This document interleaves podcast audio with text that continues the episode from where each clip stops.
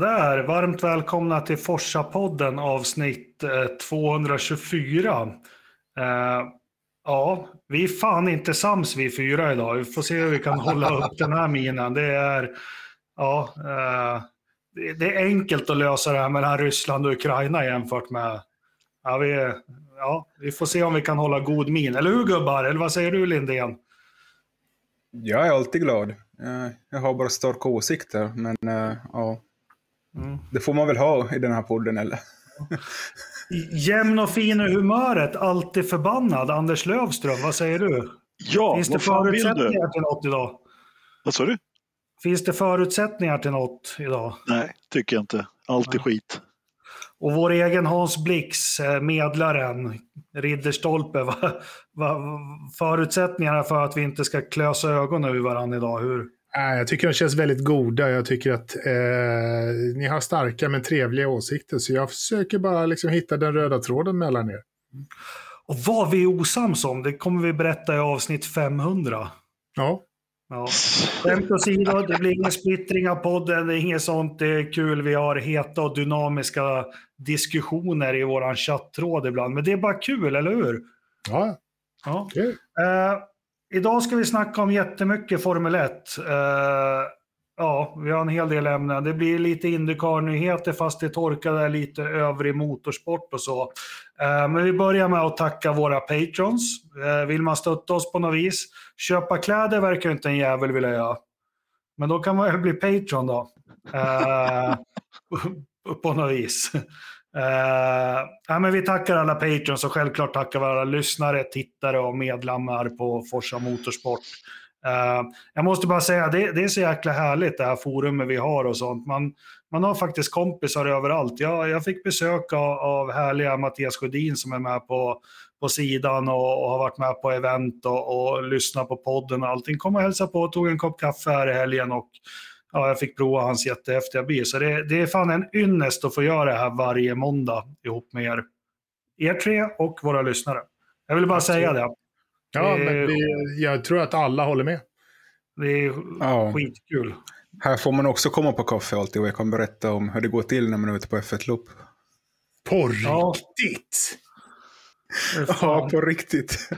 Ja, men för fan vad- inte hit. Jag vill inte ha ett dög. Vad var det Nej. Kenneth Lindemann smorde in sin fru med? Frå, fråga Anders. Smart, tror jag. Ja, precis.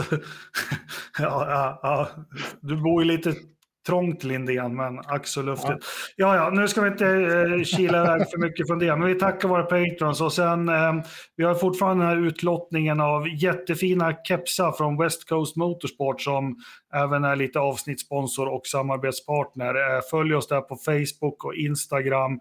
Dela inlägget och säg vilken keps ni vill ha. Eh, West Coast Motorsport som är väl hur är det? Den enda licensierade eller samarbetspartner med Puma och de andra var i Sverige?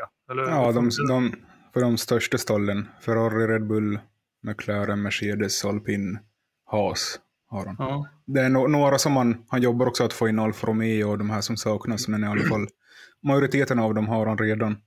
Och han var ju på Mantorp i helgen på gatbil. Jag var ju där också och sålde F1-merch. Ja. Och eh, han kommer vara nästa helg också på Mantorp igen, för då är det ju en super avslutning med Porsche, Carrera Cup Scandinavia, STCC och allt möjligt. Mm. Så- Nej men återigen, han levererar grejer där, inte bara för att han är samarbetspartner, för det är ett bra sortiment och det är en fantastisk e-handelsupplevelse måste jag få säga med bra kundtjänst. Så West Coast Motor Racing finns en hemsida och finns på Facebook. Stötta honom och stötta de som har riktiga avtal med stallen tycker jag. Det är viktigt att poängtera. Tvär. Ja, du får klippa bort det där. Skämt åsido. Eh, ska vi hoppa rakt in i Formel 1? Ska vi inte ta vår eh, nya produkt? Har vi en produkt? Ja, vi har en produkt. produkt. Ja, vi har en deodorant. Nej, ja. Eh, Forsa-listen. Nej, men vad fan. Sluta köp bil för 500 000 och, och bli riktigt jävla blåsta och åka och göra reklam för dem i tre år med den här jävla loggan på listen. Det tycker jag är ett hån att vi inte liksom går man ur huset och, och, och säger nej till det. Men nu kan du beställa en Forsa Motorsport podcast list att ha under din regskylt, både fram och bak. Eh, vad ligger den på? 125 spänn? Ja, 129. Vi tog modell av... 129 som hittat. Så 129 kronor styck och 300 för två. Klappat och klart. Eller hur Anders? Det är så man gör business. Det är så Jag man gör business. vem- vem fan som köper bilar för 500 000? Så billigt kommer man inte undan nu. Nej, men det är vi som är lite mindre bemedlade, Anders. Eh, Som inte kan köpa bil, bil för hobby och så en annan bil bara för att ha något att tvätta på helgen och en tredje bil som ungarna får leka i. Skämt åsido, vi ska vara allvarliga. Det kommer upp på våra sociala kanaler och överallt hur ni beställer den här.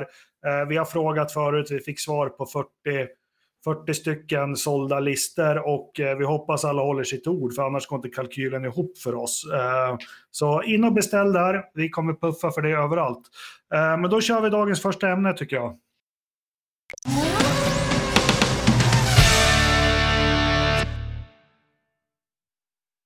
Och nu känner ni igen att det här är gingen för Formel 1. Vi har ett par punkter fast vi inte haft någon race i helgen. Vi, vi tar det i den ordningen vi har spikat upp vårt körschema. Vi börjar med att kalendern nu är spikad med 24 lopp. Eh, kommentarer? Ja, många och långa. Ungefär lika långt som säsongen skulle jag vilja säga. Eller, eller egentligen inte, men är, när man först ser kalendern så är det ju några saker som, eh, eh, som, liksom, som sticker ut. Och det första är ju antalet lopp eftersom det bara är 23 lopp enligt eh, ja, det nuvarande vad heter det? Ar- arrangemanget eller kontraktet som man har. Så Ja, där kom, eh, där kom kalendern i bild också. Bra där. Bra där.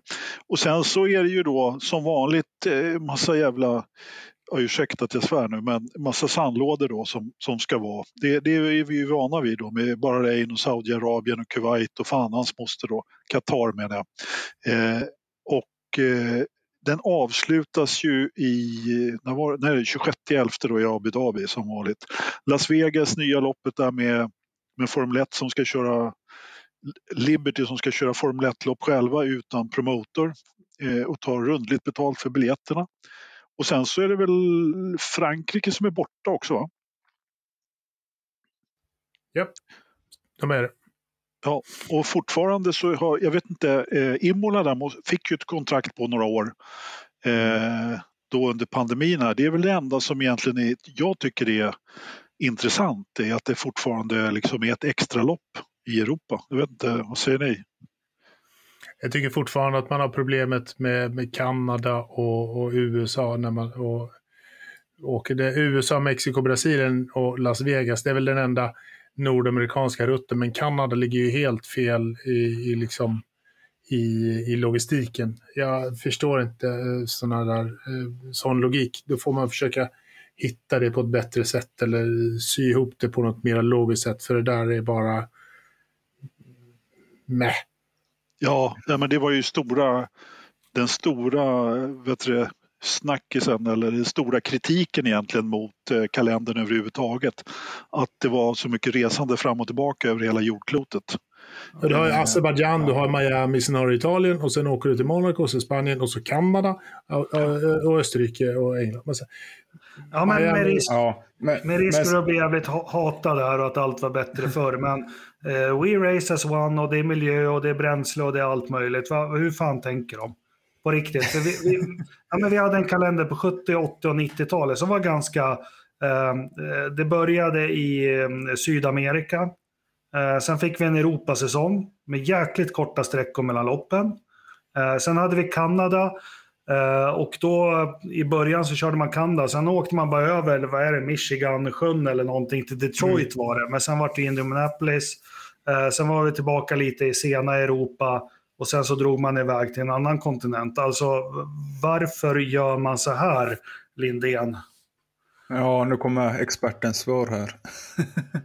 Nej, men det är väl eh, för att många av de här stollen, har, eller inte stollen, länderna, arrangörerna har ju sittande kontrakt. Som du säger där, Montreal har ju ett kontrakt att loppet kommer vara i juni. Miami har ett kontrakt att kom- loppet kommer vara i maj. Och då vill man inte liksom vänta en månad mellan de här. men man vill ju... Miami, Miami är ju ett nytt lopp. hur kan man då, liksom, om man nu ska planera och skriva ett kontrakt, då kan man väl ändå försöka planera ihop det så att Miami hamnar någonstans, att det är lite mer logiskt, logistiskt också.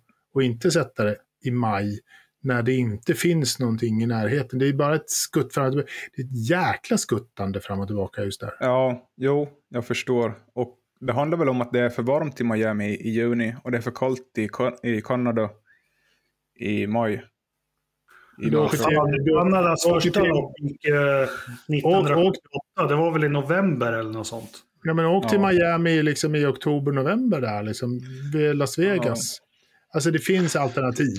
Jo, det, men, det, men, det, men det här, det är klart att det är liksom en, en money talks sport. Eh, det här får man ju bara acceptera. Ja, ja men, men eh, jag tänker... Ursäkta Kristoffer, jag hade ju en dröm när jag var 18-19 år som jag började spara pengar till.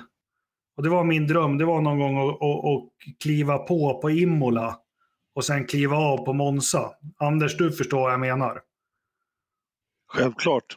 Ja, man kliva på det där i maj och sen kliva av det i september och så bila igenom, eh, bila igenom eh, Europa. Ja, precis. Nu är det andra tider och så, jag accepterar det, men, men för guds skull, med, alltså jag, jag kan inte se liksom Spanien, sen ska du flyga till Kanada, så ska du flyga tillbaka till Europa och så ska du ta Österrike. Sen har vi en bra string där med UK, mm. Ungern, Belgien, Nederländerna, Italien. Helt okej, okay, men det, ja, packa ihop det där bättre. Det finns ju flera streaks. Alltså, det är inte så. Det finns ju liksom en Europa-bit och det finns eh, USA, Mexiko, Brasilien, Las Vegas eh, och, och, allt där. Så det finns ju lite eh, Mellanöstern, eh, Australien, Kina, Azerbajdzjan, Miami, Italien. Eh, liksom. Det finns bra eh, streaks, det gör det. Men just det är två lopp som, som för mig petar mig i sidan. Och det är Miami och det är Montreal. Mm. De borde kunna ja passas in på, på, något annat, på ett annat sätt. Sen har vi ju Texas, så kommer ju Mexiko och Brasilien och sen ska man upp tillbaka till USA, till Las Vegas. För att sen ja. veckan efter köra andra sidan jordklotet, så det finns ja. ju lite, lite galna idéer här. Men man är väl lite rädd för att liksom, folk bestämmer sig, om man har liksom tre lopp i rad i USA, att, att folk bara åker på ett lopp. Man vill väl maximera hoppas de åker på alla tre. Den som nu har mm. råd med det. Men uh, det handlar lite om att bygga den här hypen. Du kan inte bygga hypen för Austin och sen nästa vecka köra i Las Vegas. Eller kan man? Jo, det kan du säkert. Absolut, visst kan du det. Det är bara att köra liksom, du, du packar ihop det på, på hela USA. Liksom. Kör på, du, gör det större. Det är absolut. Här är problemet att Abu Dhabi har köpt avslutningsloppet i, i många mm. år framöver. De, de betalar för, för det sista loppet. Alltså, jag kan väl förstå att de inte vill köra Austin och eh, eh, Las Vegas så är jättenära varandra. Det, det, det, visst är det förståeligt men om det är några som kan packa ihop en sån grej så är det ju amerikanarna. Ja. Liksom, som mm. kan göra det till ett, en, en grej i sig på något sätt. Liksom. Men eh, det är inte optimalt, långt ifrån. Ja, men, men, men, sen är det, det är så otroligt provocerande för mig. Jag måste bara med, med svansföringen Formel 1. Jag lyssnar på en podd, det finns faktiskt poddar som inte handlar om motorsport. Jag lyssnar på Olof Lund idag, vet ni vem det är? Nej. Fotbollskillen. Han hade släppt en bok. Ja, han har ju verkligen grävt och tagit reda på och, och går ett korståg mot att fotbolls-VM, hur sjukt det är att det spelas i Qatar. Mm. Alltså inte bara att det är konstigt hur sjukt det är, hur fruktansvärt det är. Och så ser man det här med, med svansföringen som Formel 1 har. Bahrain, Saudiarabien, Qatar. Alltså jag, jag mår illa. Jag, jag, det, jag kommer aldrig göra det, men det är skäl att bojkotta den här jävla sporten. Ja, men de loppen. Sporten ja, de ska inte bojkotta, ja, de, loppen, alltså... de loppen behöver man eh, Ja, men lyssna på den. Det, eh, Toto Balotto heter de, en fotbollspodd. Bara, mm. det tangerar mycket Formel 1. Ja, uh, ja. men uh, det är lite som ni säger. Men uh, F1 å andra sidan, de vill ju dubbla omsättningen fram till 2025. Så det är liksom på tre år så ska man liksom... Det är ju inte så svårt. De har ju redan dubblat biljettpriserna så att det, är ju glatt redan. Ja, alltså, alltså jag tänkte det, men samtidigt så det är ju en stor del av omsättningen i de här loppen som betalar. Jag vet inte vad Monaco fick för specialdel nu när de fick vara kvar på något sätt tre år till. Men äh, jag har inte sett någonting mer än att det var bara en, en mellanlösning. Mm. Men eh, vi kan väl bara konstatera att de, de söker sig bort från fans som oss fyra, Formel 1. Alltså vi har en situation i hela världen, framförallt i Europa, med inflation och med höga energipriser och precis allting. Vi är inte viktiga som kunder, vi är inte viktiga för dem. Punkt slut, Nej. så är det bara. Tja, det verkar faktiskt inte så. Jag minns ju när jag började åka på F1-lopp 2018 och då fick jag pröjsa typ 300-400 euro då för de bästa platserna. Men nu är det ju nästan dubbla på Måns om du ska sitta på samma läktare. Och det är ju bara på fem år det har gått upp. Så det... Ja, och det, det är efter pandemin faktiskt som, eh, som priserna gick upp så pass. Eh, alltså, tidigare så kostade en biljett på Monza på 6B, den kostade 320 euro. Eh, mm. och året efter tror jag det var 340 eller något sånt där. Så det har legat där precis som du säger. Och så nu, nu är det 700. Eh, liksom. ja. Det stoppar inte där. Det är helt sanslöst verkligen. Och visst, ja. saker och ting blir dyrare och ändå så är det fullt på läktarna. Eh, så att, ja, alltså, jag vet inte riktigt. Men det är väl ett tecken på att det fortfarande finns en, att, att produkten fortfarande är säljbar. Ja, eh, om, om, du kan, om du kan ta 700 för den och fortfarande sälja ut så är den ju så bra marknadsföring och, och, det går fortfarande att sälja produkten. Jo, då, är, då är det men... inte så mycket fel. Alltså, jag, jag vet inte. Okay fortfarande, tycker jag. jag tror att man har skjutit sig lite i foten genom att höja priserna så mycket. Jag tror inte att vi kommer se den här tillväxten nästa år på samma sätt om, om de här larviga priserna fortsätter. Samtidigt är det ju också så att, ska ju veta att pri, biljettpriserna det är ju en, den enda inkomstkällan som eh, de som arrangerar loppet har. Ja. Men allting annat går ju via Liberty i princip. Så att det, är ju en, det är ju en avvägning naturligtvis. Och jag menar som Holland då där vi var, eller där vi var, där jag var.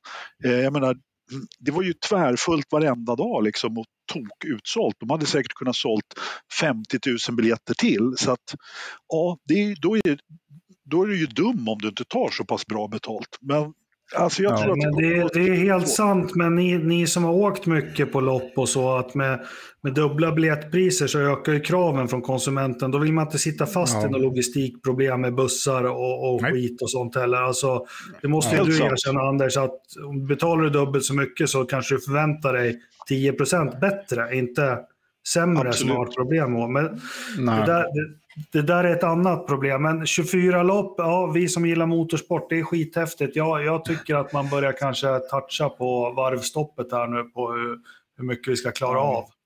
Jag, jag läste ju också idag om att eh, stallen kommer bara rotera liksom, personalen för att hålla igång det här. Att de, de har med så få personer som möjligt på varje lopp. För det, för att Fast de har inte gjort det ett par år nu att de roterar. Jo, men ändå. Och, och samma sak för media. Nu är det ju bara nio lopp i, i Europa. Uh, det är mest europeiska tidningar som har följt den här serien, men jag läste idag att franska Autoheb som brukar vara på de flesta loppen kommer bara köra europeiska lopp framöver. För de känner det inte värt att åka på fler.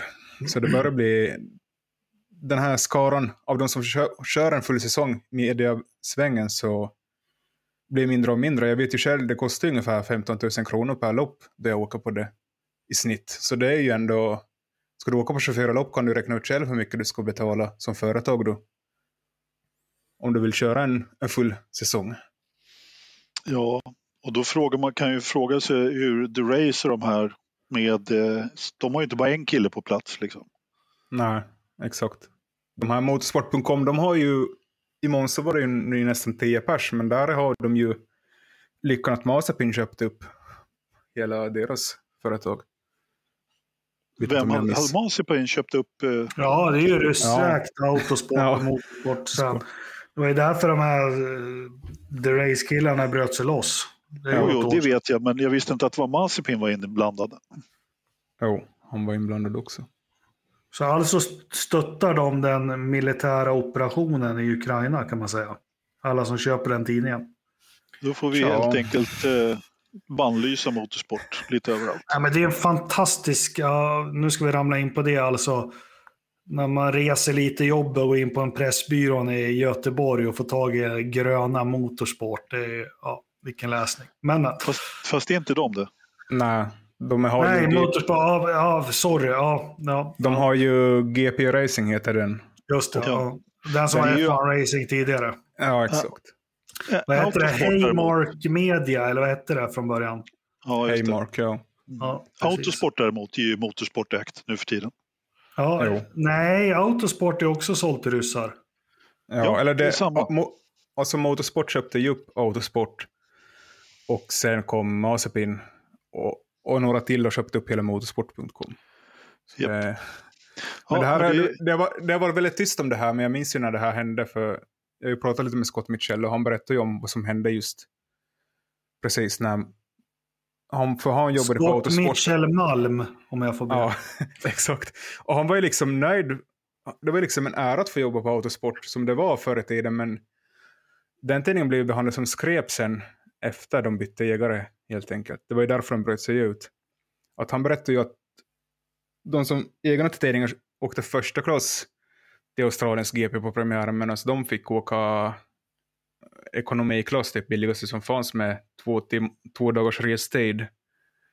Och de där pengarna som ägarna satte på businessklassen till Australien kunde, skulle ha räckt för deras del till att åka på flera lopp i lite bekvämare resetider i ekonomiklass. Så det var liksom, ja, ja de ville väl bara glida in på en rekmacka där ägarna. Och det var ju sådana här grejer som störde de före detta autosport och därför började de med det race som, eh, som ville ha lite mera, de ville kunna välja själv lite hur de lägger upp det. Men jag tror de ändå har externa finansiärer också, för de har så mycket videor och allting, så jag tror det är omöjligt att det är de själva som rår runt det där utan någon extern finansiering. Nej, de har, de har externa finansiärer. De har ju, ja, jag kommer inte ihåg det där. Vi, vi har gått igenom det där, eller inte gått igenom, men vi har tittat på det där någon gång. Eh, Vart, är, vart är Morris Hamilton nu då? Vem är det? Jag Ja, vet inte, jag vet inte var han är. Ja, jag ringer inga klockor. det är en legend i F1-depåerna. Ja, Ja. men eh, han hänger väl i England, jag vet inte. Han hänger med BBC Alf, Alf Pedersen. Ja, eller hur? Han, han var ju på de tre serierna. Han var ju i Belgien och Italien. Fredrik, Jag fick, ja, jag fick faktiskt lite respekt för honom när jag träffade honom. Måste jag erkänna. Han var nu väldigt kunnig.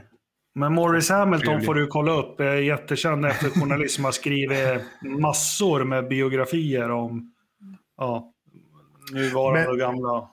Men eh, för att återgå till kalendern, så, så här, mitt, min grej är väl 24 lopp. Har jag inga problem med. Det är helt okej. Jag förstår att det blir lite tufft för, eh, för eh, teampersonalen och sånt där. Så de, de lider jag med. Men jag har inget, personligen inga problem med många lopp. Det tycker jag är helt okej i min bok. Nej. Ja, Vilket ska bli Forsaloppet då? Eller Forsa-flyget nästa år? Nej, det får vi väl se. Vi får väl åka till Kina. De får någon publik. Måste ha någon publik där också. Jag är fan sugen på Belgien. Är det så? Ja, Ja. Jag, och, jag och Shadin har redan bokat hotell i Belgien. Jo, jag hörde det. Ja. King size säng skulle ni dela. Nej, de, de, de får en 90-säng. Det, är det. Ja. Ja. Ja, ja. Men eh, vad fan, det, det är mer som händer i Formel 1 förutom kalendern då. Latifi och Williams går skilda vägar och, och det var väl på tiden. Han har väl alltid varit lite um, ifrågasatt, men i år har han verkligen blivit synad, Latifi. Och det här är väl, vi behöver inte diskutera det, men vi kan väl spekulera i vem som tar hans säte. Tja, vi lägger ut en poll om det där. En omröstning som det heter på svenska. Och eh, det var väl ganska klart vem det kommer bli. Enligt, enligt Forza-podden. Enligt eh, folket i Forza-podden, ja. Ska se om jag får upp den här också. Det vore en fördel. Vi är så proffsiga ikväll och har med riktig grafik också. I vår YouTube-sändning. Eller hur? Så jag satte upp åtta namn här. De Vries, Sargent, Dohan, Schumacher, Ricciardo, Hulkis, Giovinazzi och Gasly. Det är väl typ de åtta som är mest aktuella för de här lediga platserna. Är Hulkenberg verkligen aktuell? Han är ju superaktuell i Haas. Alltså, Ja. kom igen. Ja, jag håller lite med dig där. Jag hoppas inte det. Men Alonso kom ju tillbaka, även fast jag tyckte att han var för gammal. Så att, men han, Alonso har ju vunnit saker, det har inte Hülkenberg. Han är ju, han är ju bara en kvalificerad medelmåtta. Ja, nej, jag väljer inte honom eh, som, som Alltså- Latifis ersättare. Alltså han kan, ju, han kan ju göra jobbet Hulkenberg, det är ju en säkerhet i det. Det kan ju Ricciardo också, men Ricciardo får ju inte sättet, sätet för det. Ja, men de får väl sätta Hülkenberg i simulatorn då, så får han jag göra jobbet där så kan vi få se någon som är lite mer spännande. Men du, den här omröstningen, alltså Nykterfris har ju ändå varit extremt förknippad med styrningen i Alfa Tauri. Hur i hela Mm. friden kan man kan han hamna så där långt upp på listan? Ja, men vi sa ju det förra veckan, bara lugn. I, s- alltså sitt ner i båten. Han körde ett lopp på Monza, han gjorde det bra. Precis. Och då, då är alla, han ska bli världsmästare, han ska få köra Mercedes och Red Bull och hej och allting. Ja. Men vad fan, lugna ner er nu. Men jag, jag tycker det är en risk för Nick DeVries att gå till Alfa Tauri. Den kommer han få stryk av Sunoda då. Då är ju liksom karriären färdig för honom. Jag tror han är mycket säkrare om han går till Williams eller Alpin faktiskt. För, för Nick DeVries alltså. Men varför, alltså play it safe.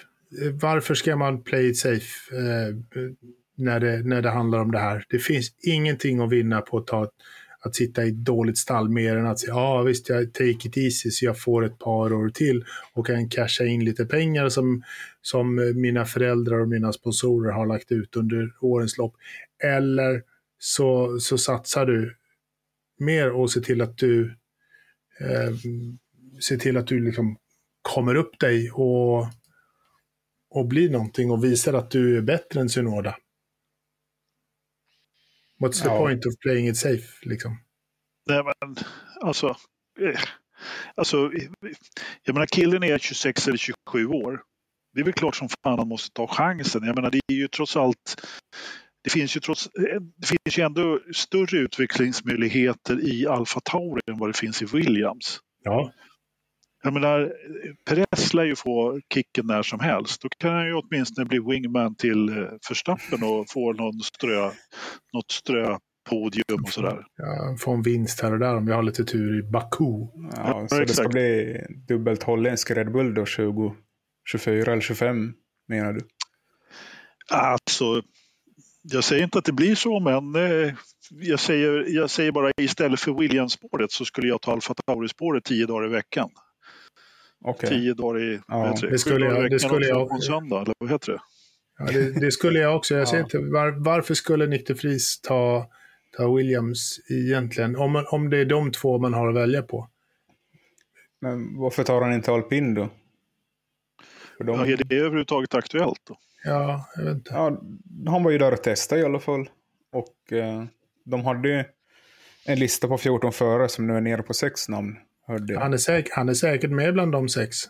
Varför Ja. skulle han inte vara med där? Ja, så, Alltså. det, så I Nykterfris, eh, liksom, i hans läge som det är idag, så är det, så är det ju ganska självklart. Jag menar, han försöker ju eh, få en F1-styrning. Jag menar, eh, det, han tar ju den chans som finns naturligtvis.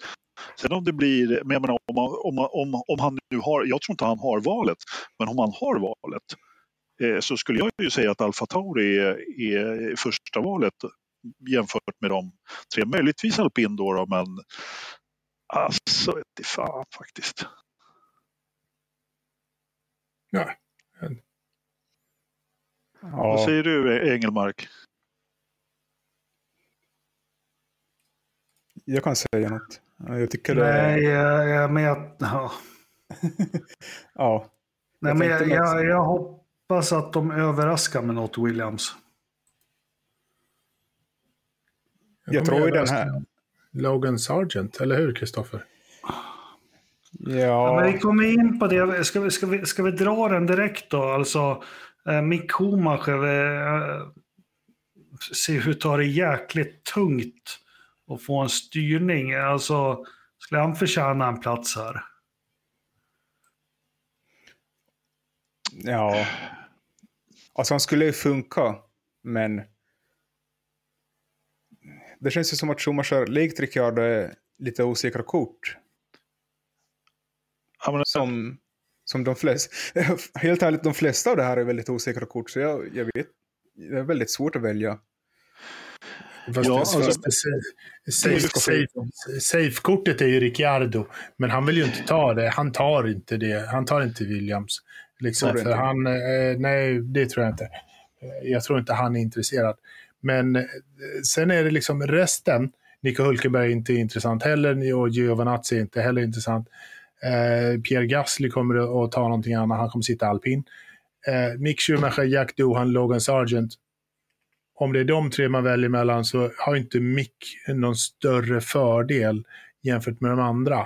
Eh, egentligen, liksom bara för då, han har redan kört ett par, han har inte rosat marknaden speciellt mycket.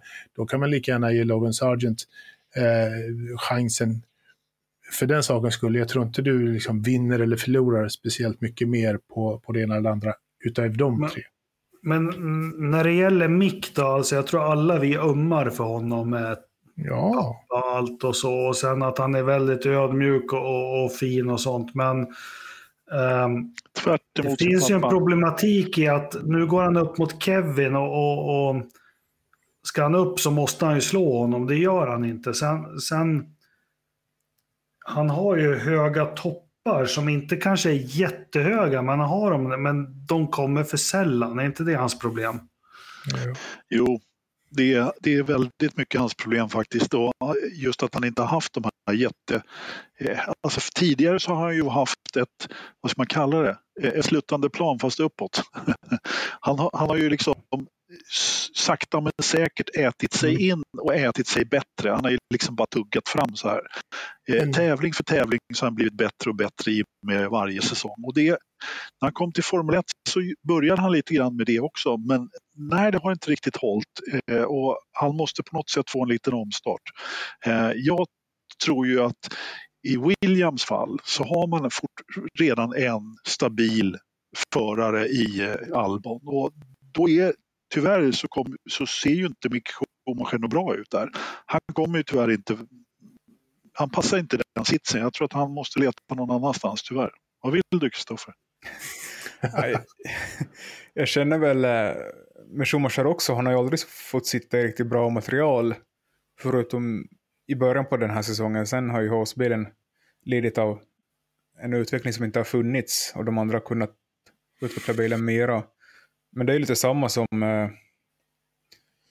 det är alltid det här svårt att bedöma en förare om man inte sitter i bra material. Hur, hur ska man bedöma en förare om de är, slåss om platserna längst bak? De får ju ganska automatiskt den här synen på sig att de är dåliga bara för att de har materialet kanske inte levererar heller så bra som... Ja, fast fast. Kevin, har, Kevin har vi en annan syn på. Eh, Så här, vi, vi tycker ju fortfarande att Kevin är en bra förare. Han sitter ju i samma material men han levererar ju på, på en annan nivå. Så Jo, men- det, det håller ett visst del men inte hela vägen. Det är Nej, men, jag. eh, du har en stor poäng där, Kristoffer. Och det, det tar ju en stund innan man liksom lär sig att eh, liksom, respektera, acceptera en förare som Mm. eh, kör i ett riktigt bottenstall. Du måste ju verkligen titta på eh, hur de jobbar mot Eh, stallkamraten och hur, hur det ser ut. Och det, det tar ju en stund att gräva där. Men vi eh, eh, som har hållit på Marcus Eriksson är ju experter i det så att därför så är vi ju, kan vi ju väldigt bra bedöma det här. Ja, men jag kan visa en till grafik som jag har här. Där vi jämför stallkamrater och där ser han faktiskt inte så dum ut jämfört med några andra. Ser ni den nu? Här mellan Magnussen och Schumacher. Avståndet de sex senaste loppen. Så där har vi flera förare som ligger efter. Liksom, Jag skulle säga att, att Magnusen har ju inte direkt rosat marknaden heller faktiskt. nej. Så Alltså, det är ju hans smala lycka att han eh, liksom skrev ett flerårskontrakt när han kom tillbaka till Kevin. Och det var ju det var ungefär på det, den premissen han skulle komma tillbaka för han ville ju inte ha några ettårsdeals. Nej, men jag tycker han, alltså, han behöver faktiskt rycka upp sig lite grann. Han har gjort eh, lite, lite för många misstag kan jag tycka. Sen har han haft lite, oflyt, lite rejält oflyt också i och för sig. Då, men eh, eh när han fick de här svartflaggorna vad det var för någonting. Och, eh, för, att, eh, för att han körde ihop där mitt i alltihopa. Men vadå, det är Kevin är ju Kevin. Han var ju liksom, han skulle ju liksom, han var ju mitt i smeten där liksom. Men visar det här också på att eh, Anders har underskattat Ocon? Ja, ja. Vad menar du? Ja, men det är inte, du, tycker du inte att Ocon är lite överskattad? Har jag sagt Men det? Alon, med, med, ja, medan Alonso är, är underskattad. Alonso är ju allas, allas lilla älskling. Ja. Inte min. Nej, inte, Långt ifrån. Ja, jag är inte så här. Men Ocon 0,023. Det är, fan, det är, det är inte så illa pinkat. Fan, jag är ju Ja. den enda i den här podden som någonsin har hyllat Ocon. Nej, du, det, ja, du är inte helt ensam där kan jag väl säga. Nå. Nå. Alltså, Men- jag har faktiskt inte jättemycket. Jag börjar tappa hoppet om Ocon lite grann, men, men, eh, men, men det, det beror nog Ja. mest på motståndet. Men jag menar, han, han har ju... Ja, jag, har, ju- jag tycker att han är lite, os, lite, lite blek, men i vissa fall så tycker jag ändå att han är rätt stabil faktiskt. Vad säger du, Kristoffer? Ja. Nej, jag tänker väl mest, eh, där har ju Ocon puffat för Mick Schumacher som stallkamrat. För de är ju goda vänner vid sidan av banan. Men om man tar de här tre platserna som finns, det är väl Mick, Mick och Alpin de som känns på något sätt, i alla fall Micks del så ser jag bästa chansen i Alpin än de här två andra som finns. Om han ska stanna kvar någonstans. Ja, exakt. Om man inte tar en testförarroll då som, eh, som också inte är världens sämsta heller. Det har ju visat sig tidigare om man kommer att testföra ett år och sen komma tillbaka. Ja, fråga Kviat. Vad tror ni om Ricardo? Kommer han ha en sits nästa år? Nej, men han ska sitta alpin, det här pratade vi om för, förra veckan. Eller ska, Jo, jo, Ja, men, tror, alltså, tror det- du på det? det- Nej, jag tror inte det tyvärr, men det är det enda vettiga. Alla vi tänkande varelser kommer fram till samma sak. Jag tror att vi är sista vi ser av honom i Formel 1. Ja, jo, men så, så är det. Sen kan han väl sitta och häcka där i den jävla simmen hos Mercedes och, och, och, och skratta och vara glad. Men liksom, det enda logiska det är ju att alpin behöver honom och han behöver alpin. Och jag sa det förra veckan att sk- skriv ett avtal som är baserat på poäng eller någonting med, med lön och sånt, för han har alla Ja. pengar han behöver. Eh, jag kan inte se vem, vem, vem ska fylla Alonsos skor i alpin förutom Ricciardo. Ja, inte är det Mick Schumacher i alla fall. Nej, och inte är det Gasly. Men, eh, Men han, har Ga- fått chansen, Ga- i- han har fått chansen i ett stort stall förut, han brände den tyvärr. Nej, men Gas, Gasly, jag har inga problem att sätta Gasly i alpin för det finns väldigt många marknadsföringssaker eh, som, som gör att det är positivt där. Och jag tycker faktiskt Gasly är, är rätt bra. Jag, Men jag har inga problem gillar att sätta. Gasly i STCC. Jo, det har jag. Jättestora problem med det, för han är alldeles för bra för det. Han, han är Ja. tillräckligt bra för att sitta i en alpin. Definitivt. Och nu kommer det en liten reklamsnutt för STCC. Till helgen på Mantorp så ska ni åka till på, till helgen till, på Mantorp ska ni åka till Mantorp för då är det nämligen avslutning i STCC. Mantorp Ring, eh, eh, vad heter det? Östergötlands pärla. Marcus Eriksson kör för första gången på svensk mark sedan han körde go-kart och i Porsche, en extra bil i Porsche Supercup och det gör även Felix Rosenqvist. Hur kul kommer inte det bli då? Och behöver man ligga över så rekommenderar vi varmt. Vilket hotell då, Anders? Sjögestad som ligger mitt över gatan där. Där har vi gjort några landskamper. Oh, ja. Eh, ja, ja. Eh, Ja. Vi går vidare här. Det börjar, Alfa Romeo har ju gått ut med något kryptiskt idag med någon jävla bild på en tiger och grejer. Är det, är det Zlatan som har köpt upp stall eller? Nej, det är Lejon det. Nej, men vad, vad handlar det här om, Lindén? Jag? eh, Ska jag veta? Det är det som, därför jag tar upp det här. För ska man presentera, och så har man en hashtag, Keep Making History. Det är lite som här, Make America Great Again. Fast i annan tappning. Men eh, jag vet inte, varför, om det är nu så något som man ska presentera, varför gör man så stor grej om det? För man, satte ut ett inlägg i förra veckan också med morgondagens datum. Och... Eh, Och då, Sunoda, sa du det? nej, så. Ja. Eller Joe som Janne Blomqvist säger. Ja. Men... eh, ja, vad tror ni att det kan vara då? Jo, Det är en ny, Är det det är en ny sponsor, det är ingenting annat. Det är en asiatisk öltillverkare. Singa? De har ju Singa redan. I don't know. You tell me. Vad betyder en tiger? Tiger beer. Det är Tiger beer. tigerns... Det är tigerns En tiger i tanken, Anders. Exakt. Det var någon som föreslog det på forumet. Fast, eh, eh, fast, eller nej, det var inte på det här forumet. Så var det inte. Fast det var länge sedan de hade en tiger i tanken på SO. Det finns nog inte ens längre. Eller finns det utomlands kanske? Ja, Men det har ju det funnits på Red lite- Bull. Vad sa du?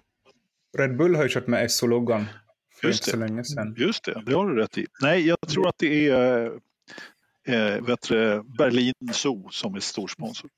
Jag tror det här är... Vad heter han?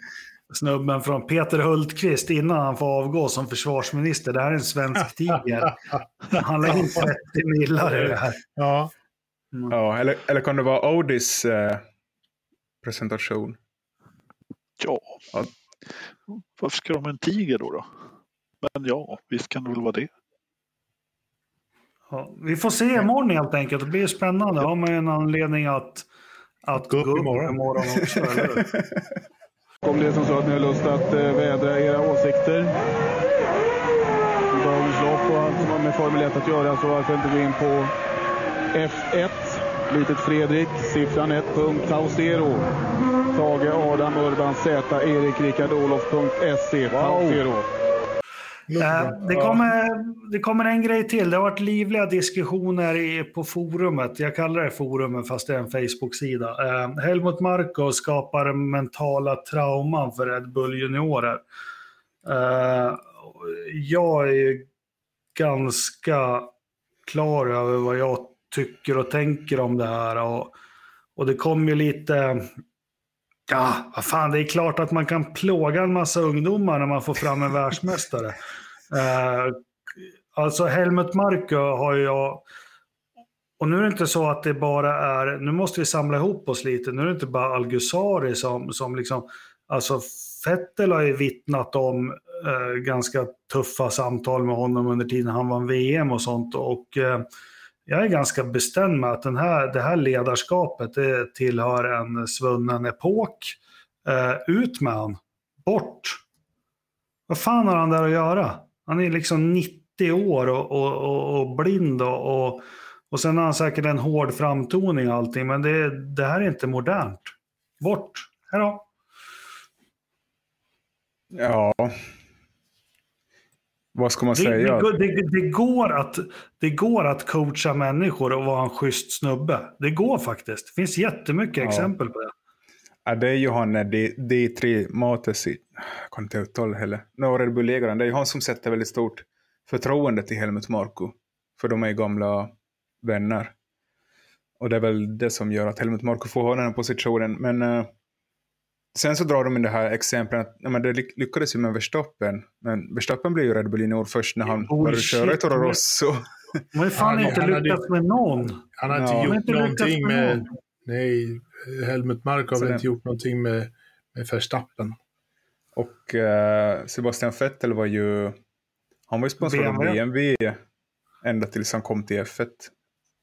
S- Som jag minns. Så det är ju liksom Ricciardo som kanske har gått längsta vägen med Red Bull och den som lyckats bli racevinnare i den familjen. Och nu Men hur många har de inte bränt på vägen då? Ja, Som, det är en sak att bränna folk och, och, och kasta dem på tippen, för det, det får man göra i elitidrott. Men finns ingen ursäkt för att någon ska må dåligt av det. Och, och, och drömma Mm. mardrömmar om det tio år efteråt. Det, det, det, nej. Och, ja. och som jag skrev i den här tråden, alltså, de faller ju de här gamla mumierna i varenda idrott. Så de är inte, de är inte vattenvärda. De är, vilka meriter de än har. Vi har Scotty Broman, vi har ja, alla i hockey, alltså hur många som helst. Det är liksom... We race as one och vi är så jävla korrekt och allting. Bara bort Ja. med han. Alltså jag är stenhård på det här. Men det är inte- Ja, men inte Men, men vänta men det nu. Men det är inte. Formel 1 som tillsätter honom. Det är Nej, inte de det är som... inte. det måste Absolut. finnas en att- attityd inom sporten. Om någon försvarar, eh, sen kan inte jag, jag... Jag vet inte vad som är sant eller inte sant, men jag, jag har växt upp i hockeyn och varit ganska duktig. Jag har haft ungdomsledare som jag nu när jag är 45 år liksom fortfarande har kalla kårar av.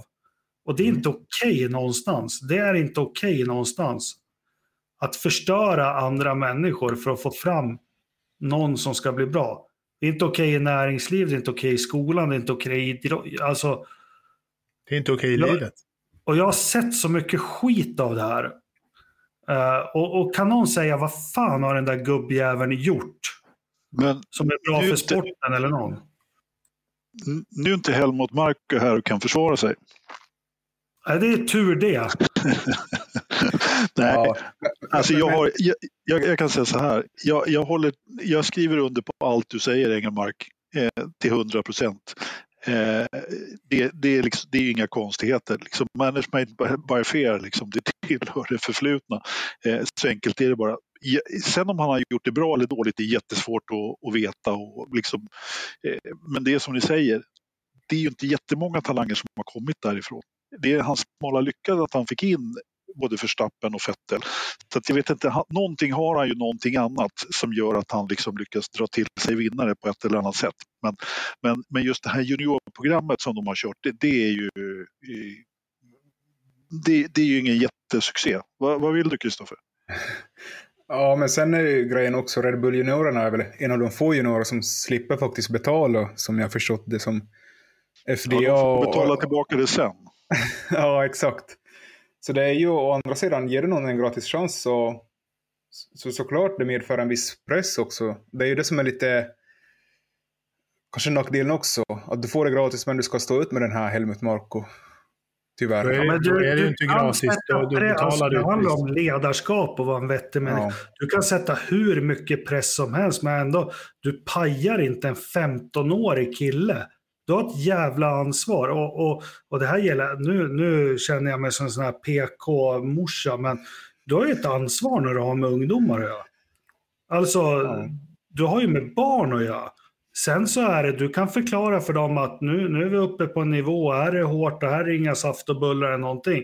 Du ska fan vara schysst mot dem. Och du ska bygga dem som människor. Det, alltså jag Ja. blir så förbannad och det är för att jag har råkat ut för den här skiten. Och jag har sett den så jävla mycket i den sporten som jag har hållit på med. Eh, men de ryker en efter en i hela världen de här. Och alla meriter de har är inte någonting värt nu när det kommer fram historier om hur de har behandlat folk.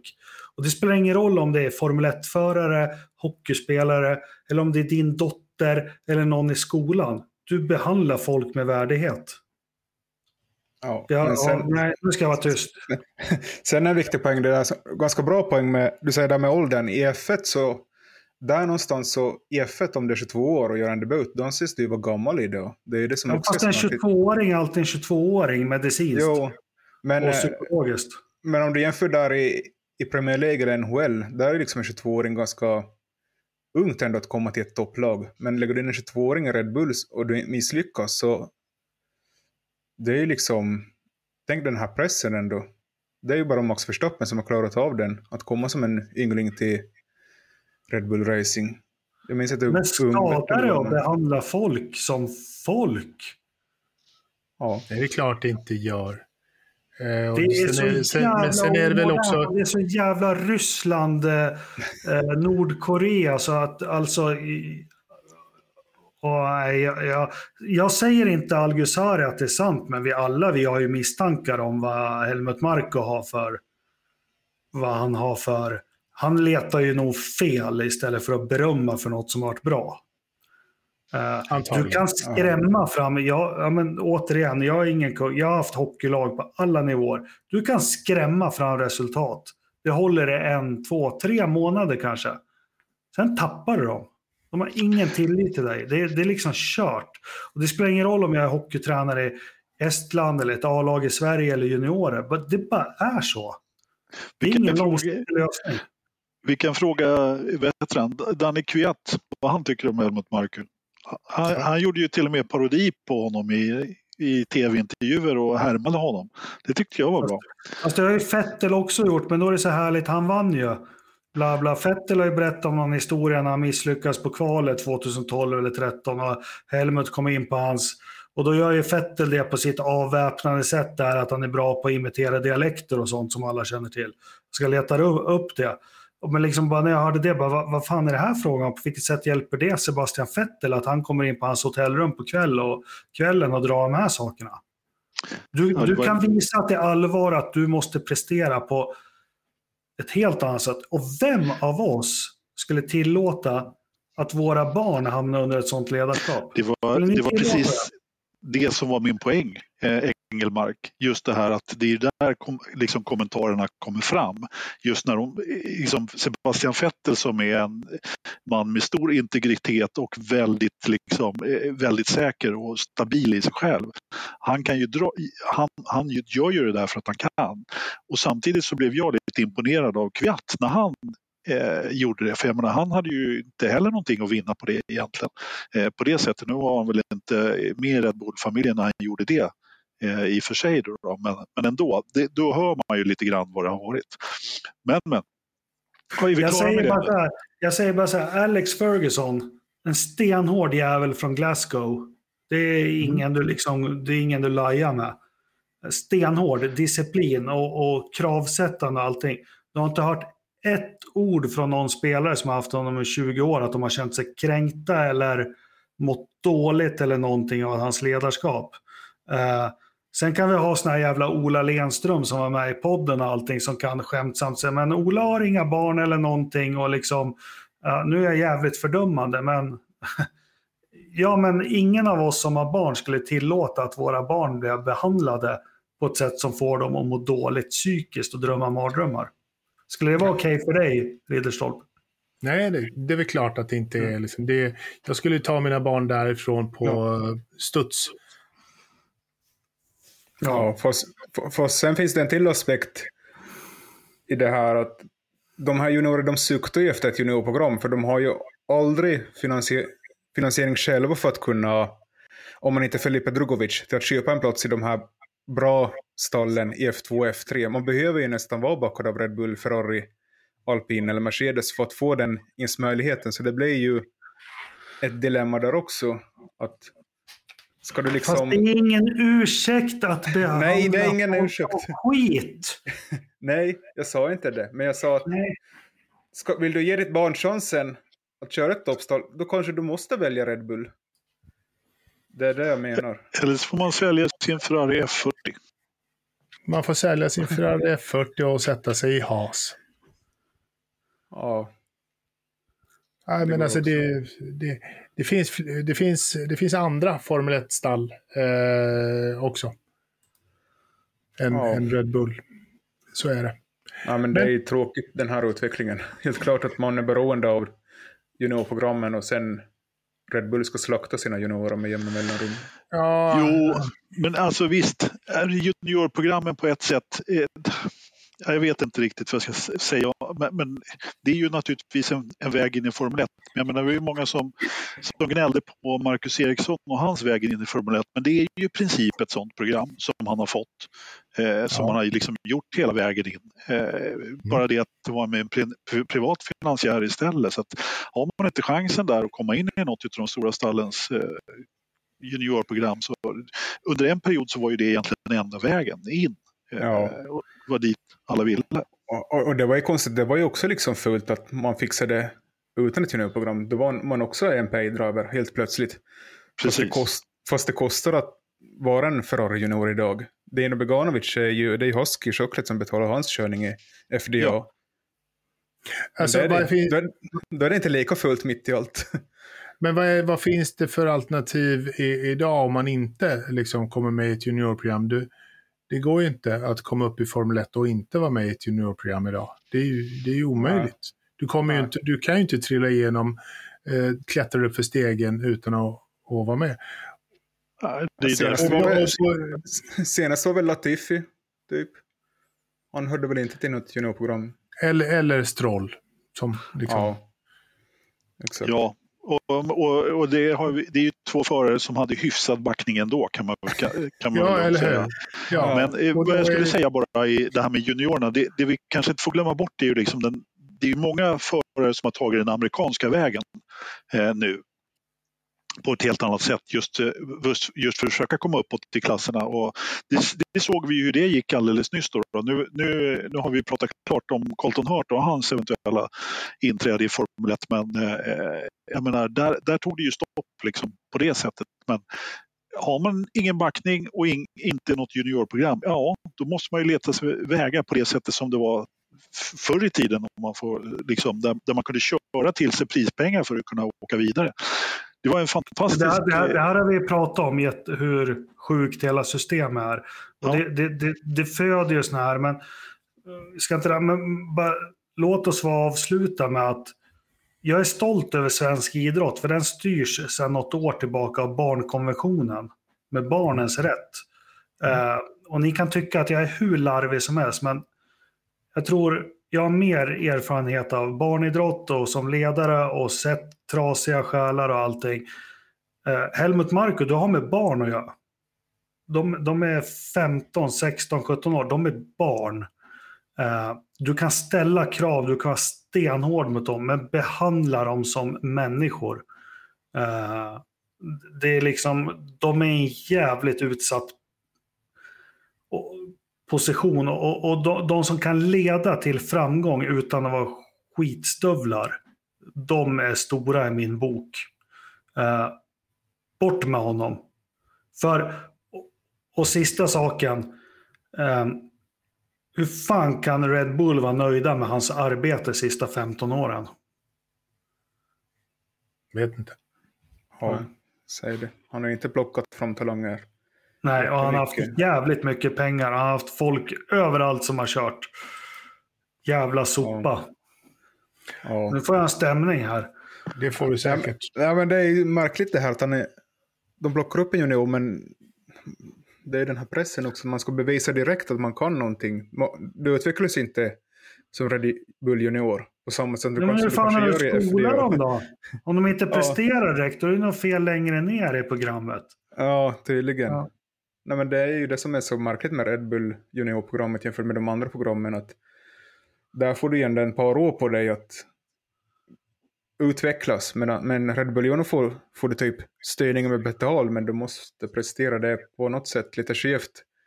Du ska vara skålen när du kommer till Red Bull junior. Nej, men vi ser så mycket i vår omvärld. Nu blir det jävligt djupt och det är krig och sånt. Vad fan, börja behandla varandra med respekt och liksom kärlek och allting. Så får ni människor att växa så förstår ni varandra. Jag blir så jävla... Jag blir så ledsen när jag läser den där artikeln om Algusari.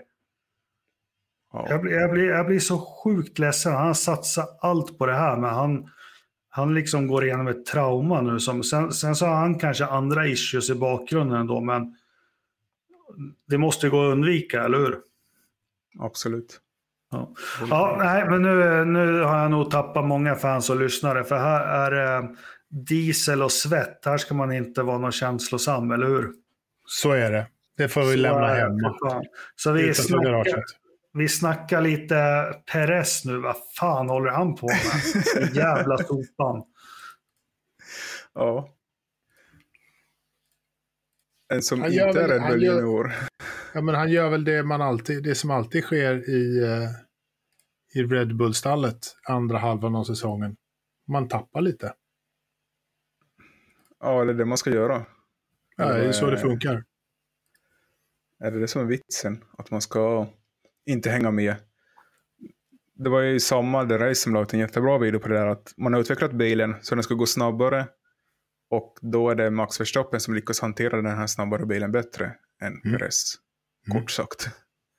Men det är för att den är Men, eh, utvecklad för Verstappen. Liksom. Ja, eller den är utvecklad för att det går snabb och Verstappen lyckas hantera det bättre. Men vem är det som... Vad, är, vad är det kontroversen i det, höll jag på att säga? Menar, Verstappen får ju Perez att se ut som en eh, junior, liksom. En Red Bull? Junior. Ja, dessutom. precis, en Red Bull Junior. Ja. Fasligt vad du har vitsig där, Ridderstolpe.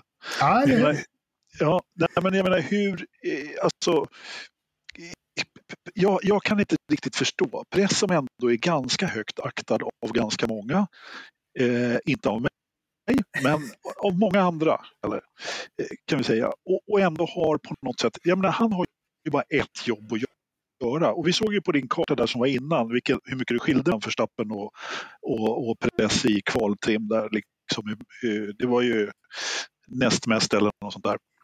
ja, det var bara Latifi som var...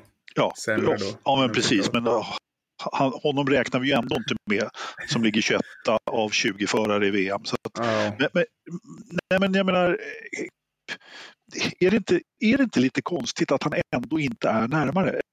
Eller är det helt normalt för att vara Red Bull? Ja, men vi har ju trots allt, alltså mycket kan man säga om Ferrari, men de har ju faktiskt matchat båda bilarna i år. Eh, på samma sätt som, som Mercedes lyckas matcha båda bilarna ändå hyfsat, måste man ändå säga i år. Eh, men Red Bull, ja, de kommer att vinna VM med hästlängder. Och det, de kanske inte behöver matcha båda bilarna, de kanske behöver lägger allt krut på en bil. Men är det så enkelt? Nej, det är inte så enkelt, men det här är en sport där detaljerna styr. Och detaljerna Ja. läggs i ordning för Max Verstappen. Och Perez kan inte liksom eh, få ihop det på samma sätt som det var när det var liksom... li- Varför, vad man gör nu, vad som håller på just nu i, i Red Bull-stallet är att de håller på att linea upp stjärnorna på rad. Så att det här ska bli en rekordsäsong som kommer att stå i, rekord, i, i historieböckerna lång tid framöver. Och det kommer stå Max Verstappen på varenda rad. och varenda liten stjärna där. Det är det som håller på att ske. Det är därför de trimmar bilen så att det blir lite bättre och lite bättre och lite bättre. För Max, för Max, för Max. Vartenda litet steg. Och två av de här tre eh, vriden gör att eh, det inte passar Tjecko speciellt bra, vilket gör att han tappar och liksom får det svårare. Och så får han det lite svårare och så, och så är han en sekund efter strax därpå. Liksom. Så att det, är liksom, det, här är inte, det här är millimeterprecisionen, men de här millimeterprecisionerna lägger man liksom så att de ska passa max och då blir det sämre för, för Perez. Jag tror att det, är, är det, det här är bara detaljerna som gör det och liksom man, man jobbar för en bil och man jobbar för historieböckerna. Ja, fast samtidigt, ja, ja, visst, det, det, det ligger ju något i det du säger. Alltså, det är visst att eh, små saker ihoplagt, så är det ju med allting inom Formel 1. Det har Ja. alltid varit på något sätt. Att, Mm. eh, det, jag menar, väldigt många små saker går åt rätt håll ja, så går det helt plötsligt väldigt mycket bättre. Men, och, och här kan det vara så att det är vissa små saker som inte passar Perez naturligtvis. Men jag, jag, jag, ty, jag tycker att ändå att det har blivit för mycket på något sätt. Jag menar, det, det är någonting som inte står till på den här sidan garaget ändå. Eh, alltså på ett eller annat sätt. Jag vet inte Ja. riktigt. Har du någon förklaring Kristoffer? Jag tänker också på det här att var det i, i Frankrikes GP, eller där någonstans innan sommaruppehållet, så kom det ju väldigt klipska kommentarer från samma Helmut Marko. att Det verkar som han har druckit tequila och han har gått på sommarlov redan och sånt här. Och de skulle, och sen säger de att de ska ta ett snack med Perez. Och liksom, men hur, jag undrar hur den där diskussionen går. att Se, Max kör så här snabbt, varför kan du inte köra snabbare? Liksom, ja, men då säger Perez, nej men bilen blir svår att köra. Ja, men det ändrar din körstil. Eller hur ska man Ja. liksom... Det är inget fel på bilen, det är fel på dig. Ja, ungefär så. Ja, nej men, Jag fattar inte. Jättemärkligt tycker jag. Liksom, att det är Perez fel mitt i allt. För att de är inte dumma de heller, Red Bull. Att de kanske ser ju på sina data, hoppas jag, att Verstappen får mera ut ur hur bilen är gjord nu. För Ja, det de är klart. ändrat bilen jättemycket från första loppet som vi har sett tills Monza här senast. Men det, är klart de, det är klart de ser det, men, men de, de kommer bara säga men vi har byggt en jättesnabb bil, se till att utnyttja Ja. det. Eller liksom Ja. det, Ja, men så är det ju. Jag vet inte. Jag drar i alla fall paralleller till eh, Lewis Hamilton och åttas vissa säsonger här. Eh, alltså, på något sätt så känns det väldigt liknande, även om det inte är, eh, även om det inte är samma. Ju bättre det går för Verstappen ju sämre går det för press. Så jag menar, det är ju inte så att Verstappen har startat i pole direkt. Han har ju startat, startat 7 och 14 år här på sistone liksom. och går ju ändå här och vinner. Liksom. Eh, så jag menar, de maximerar ju precis allting här, eh, Red Bull, på ena sidan garaget i alla fall. Så att... Ja, jag, jag ja, håller fast med men mina Det som är med Red Bull det är att de sätter sig en jäkla sits med det här. Ja. Och här är Denise som är ute på hal is, bromsar lite för sent. Den har du sugit på länge, eller hur? Denise på hal is. ja, den kom spontant, Börje. Ja, tjenare. Ja, så nu tror hunden att jag pratar med honom, men alltså med facit i hand nu med de här staplarna du visar Kristoffer så då har de gått ifrån juniorprogrammet med Gasly, Kvyat, Albon. De får ja. ingen bättre utväxling fast Nej. de går utanför det. Det är det här som blir lite deras problem och som kanske i framtiden gör att nu, nu råkar jag veta att stall skiter egentligen ganska mycket i vem som blir världsmästare, utan de vill ju vinna teammästerskapet. Ja, ja, herregud. Det, det struntar de högaktigt fullt i, men eh, eh, det här, det, här, det, här, det här som du säger, det får man ju komma ihåg vad vi, vi, eller jag, har sagt hela tiden. Vad fan skulle de ha Perez där att göra från början? De skulle naturligtvis ha tagit någon av sina juniorer som kan bli slaktad av Verstappen istället. Eh, för, skulle, de, för att om puck åt Verstappen skulle varit lite kylig och varit kvar, han skulle... Precis som Nico Rosberg, ja han kanske skulle vara lite backup till, till, till Verstappen. Man skulle nog kunna knyckt ett VM här nu som det ser ut.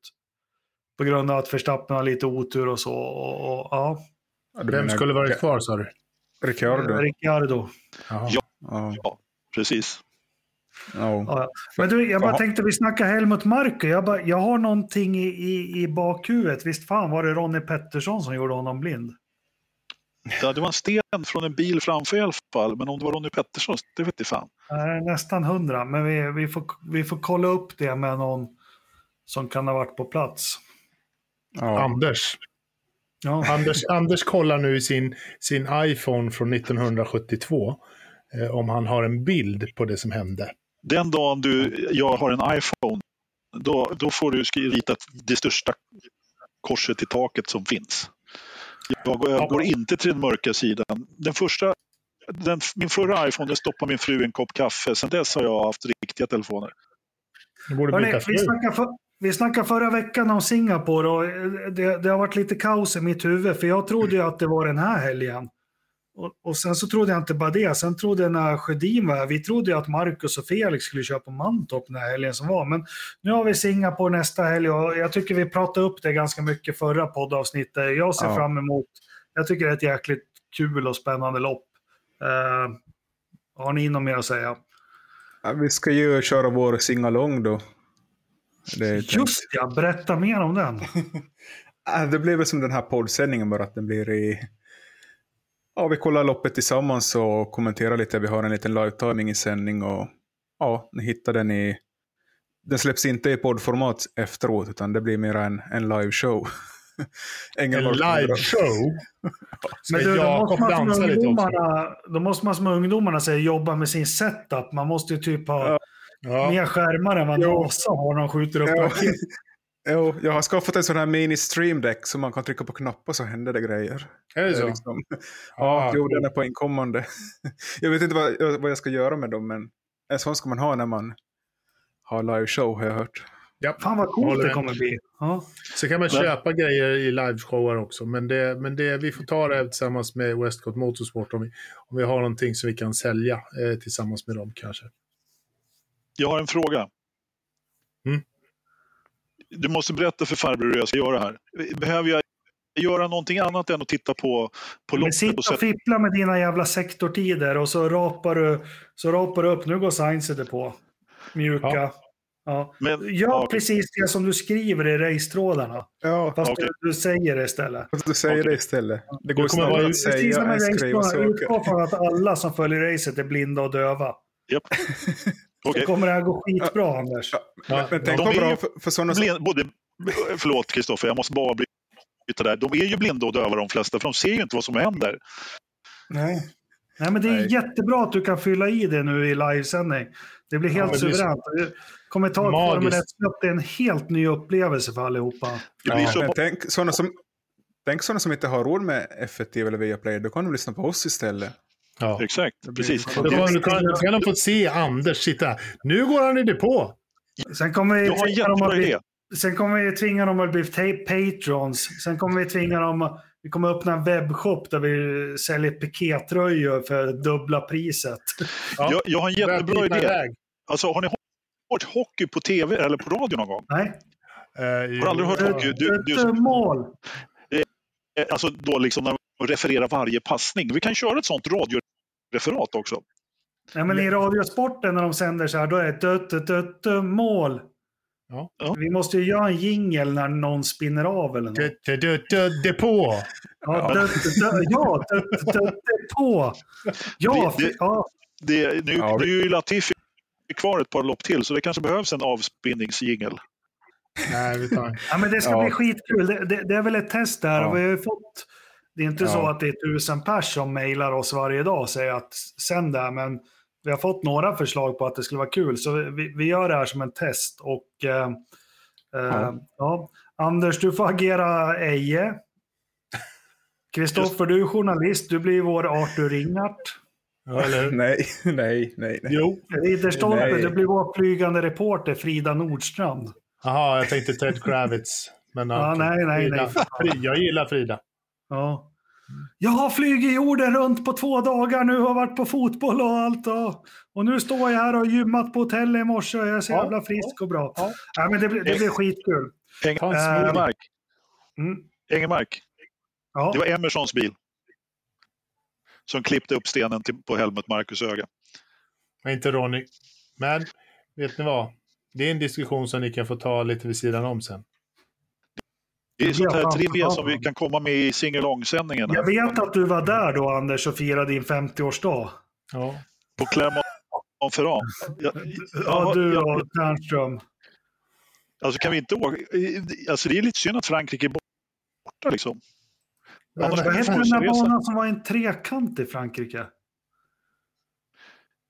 Eller Trekant? nej, på. Eller vad hette den som bara var... Nej, Va? på det är en stadsbana det. Eh, Nej, du de här tänker, två raksträckorna och så två hårnålar bara. det är Avus, det, det är Berlin. Jaha, ja. Ja, Nu, precis. nu blir jag... Eh, Nu blev det någonting annat här. Det blev lite väl And förvirrat if där. you believe German Wikipedia, within quotes Ja. an interview with Helmut Marko, the stone was thrown up by Ronnie Pettersson, not Fittipaldi. Säger han själv. Ja, ja, ja, ja, ja. Ja, ja. han själv. Ja, Här, är jag, Ja. här, har- här, har jag, här har jag faktiskt eh, citerat den absolut säkraste källan i hela, på hela internet. Steve Jobs. Wikipedia, Flashback. eller hur? Ja, nej men... Eh, ja. Vet ni Ja. vad? Kristoffer eh, har ett så kallat skop att komma med. Jaha, vi var inte Vad kan, med vad, F1. vad, vad kan det handla om? Nej, det är det sista som händer i F1-skopet idag. Jaha. Ja, det är ju 24 länder på kalendern, men, eh, eller 24 städer, inte länder.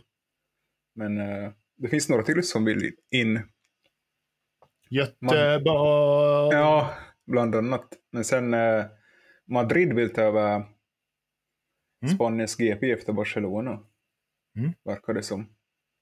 Eftersom eh, Carlos Sainz är från den staden. Och för att Madrid. man inte gillar Barcelona. Ja, Madrid. ja. Och det Ja. finns ju en stad där, Görama. Jarama, ja men där körde Ja. de ju förut. Så var det Franco som delade ut priset för fan. Nej men. Ja. Ja. så där finns det ett intresse att man skulle fixa till den lite då. Den är inte F1. Tråkig eller- bana, riktigt tråkig bana. Jaha, du har varit där, kört flera varv. Ja, för fan. Jo, man måste ju vara på plats för att ha en åsikt, eller hur? Ja, jo. Exakt, men den är inte, det är inte lika tråkig som Patrik Knös som föreslår Reims. Det är den du menar som var trekantig, eller hur Jakob? Ja, jag tror det. Ja. ja, sen så har vi, det här tror jag jag nämnt tidigare, men Colombia ska ordna Karibiens Grand Prix. Cool. Alltså, vi, det- Karibiens Grand Prix, det kan ju vara kul. Då kan de ha en riktig... vi, vi, vi, vi, Ja, Pablo Escobar. ja, men eller hur? Vi, vi har snackat så här, eh, sand, sandbaroner och sånt där. Nu blir det snö istället. Ja, precis. Men vänta lite. Eh, Vi hade ju faktiskt en fråga i chatten här tidigare eh, som, på det här ämnet. Skalberg frågade blev det inget race i, lopp i Vietnam? Eh, Vietnam Nej. har väl inte riktigt blivit någonting överhuvudtaget. Och varför Nej. blev det inget? Nej, men han var ju korrupt han som skulle ordna loppet där. Sitter ju i fängelse. Så, Okej. ja. Fan Kan vad mycket det? sånt där vi har gått igenom. Va- va- Var det Renaults chef som, som slapp fängelse genom att smuggla sig själv i ett Ja. fiolfodral? Ja, Ja, Inte liksom- fiol. Bas. Ja, men- ja, ja. Det största hånet med lopp, Miamis Grand Prix, att inte det är Sonny Crockett Memorial, det är en skam. Nej, men alltså, vänta lite. ja. Alltså, det är någon som inte får eh, vet du, arrangera ett, ett F1-lopp för att de är korrupta. Menar, Hallå, det har ju, det har ju liksom varit ett krav för att man ska få arrangera ett F1-lopp tidigare. Ja, men man, man, man ska vara korrupt, men man ska inte åka dit. Nej, exakt. Det var det att han Och- åkte fast. Åker du dit, då åker du. Ja, Point. Ja. Vi har lite, vi har lite regler och ja, nivå här. ja. Ja, nej men fan vi skyndar vidare nu. Skopet, vad var det? ja, men det var ju Miami. de här Colombia Ja. och... Colombia och Colombia. Karibiens GP. Anders Colombia gillar jag. Vi får inte glömma Anders Torp. Ja, just det. Ja, det var ju på plats där när det hände. Ja, det var jag nästan. Bodde ju där. Uh, ja. Ska vi stänga Formel 1 eller? Låter Ja. som en jättebra Ja, idé. För det här, det här går ingen vidare. ligger- Medan vi gör det och simmar över till Atlanten så gå in på vår webbshop och köp, köp, fan, vi har, köp en tröja. En, en kaffekopp. Ja, En, en reglist. Eller vad det reglist. på riktigt? Vad, vad kallas den på riktigt? Skylthållare. Men det är inte hela hållaren, det är bara den här. Plast, Reglist. plupp. Ja. Ja, just det. Pluppen. Ja, kommer- vi kör vidare. Vi simmar över Atlanten.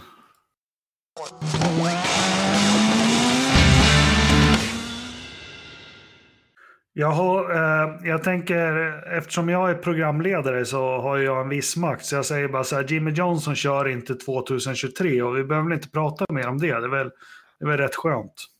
han kör inte heltid 2023. Eller kör han alls? Ja. Alltså, de, de, det, ja, det vet Nej, inte han riktigt. ska bucket list. Han ska köra Monacos Grand Prix och, och grejer nu. Mm. Ja, men det, det är ju helt klart så att de, jag vet att de här Caruana har tydligen jätteproblem ekonomiskt så de kan väl inte backa honom en säsong till. Så att, eh, det, alltså det, det står inte, eh, eller det är inte uttalat just nu men eh, det låter ju, det luktar ju Indy 500 lång väg i alla fall skulle jag säga. Men det, det är väl rätt skönt att bli av med honom i eh, fältet va, eller hur? Oh ja! Men skulle det inte komma någon från Nascar istället? Eller var det hos Chip Ganassi? Eller han, Nej, det var eh, McLaren. Ja, var det McLaren? M&M Har de kontrakterat en till nu? Ja, men McLaren ska köra fyra bilar i Indy 500. Eh, Montoya har väl en? Var det Bush Nej. eller? ja, Bush. Vad, Busch. vad var det? Kyle Bush, ja. eller Inte Montoya. Busch? Whatever Bush. Han fick Men med sitt tidigare kontrakt så att eh, då fick, nu, nu skulle han köra in 500. Ja, från- Indycar har eh, Knös här som inte är med i Ja. sändningen och han skriver det är Kyle Busch. Och det, ja. tack. Patrik. Ja, men, eh, precis. Och då, Ja, blir det då blir det ingen Montoya där i 500, det blir Bush istället. Tänker jag. Montoya ska ju köra Colombias Grand Prix. Exakt. Ja. Karibien. Ja. Ja. Nej, men eh, två svenska grejer.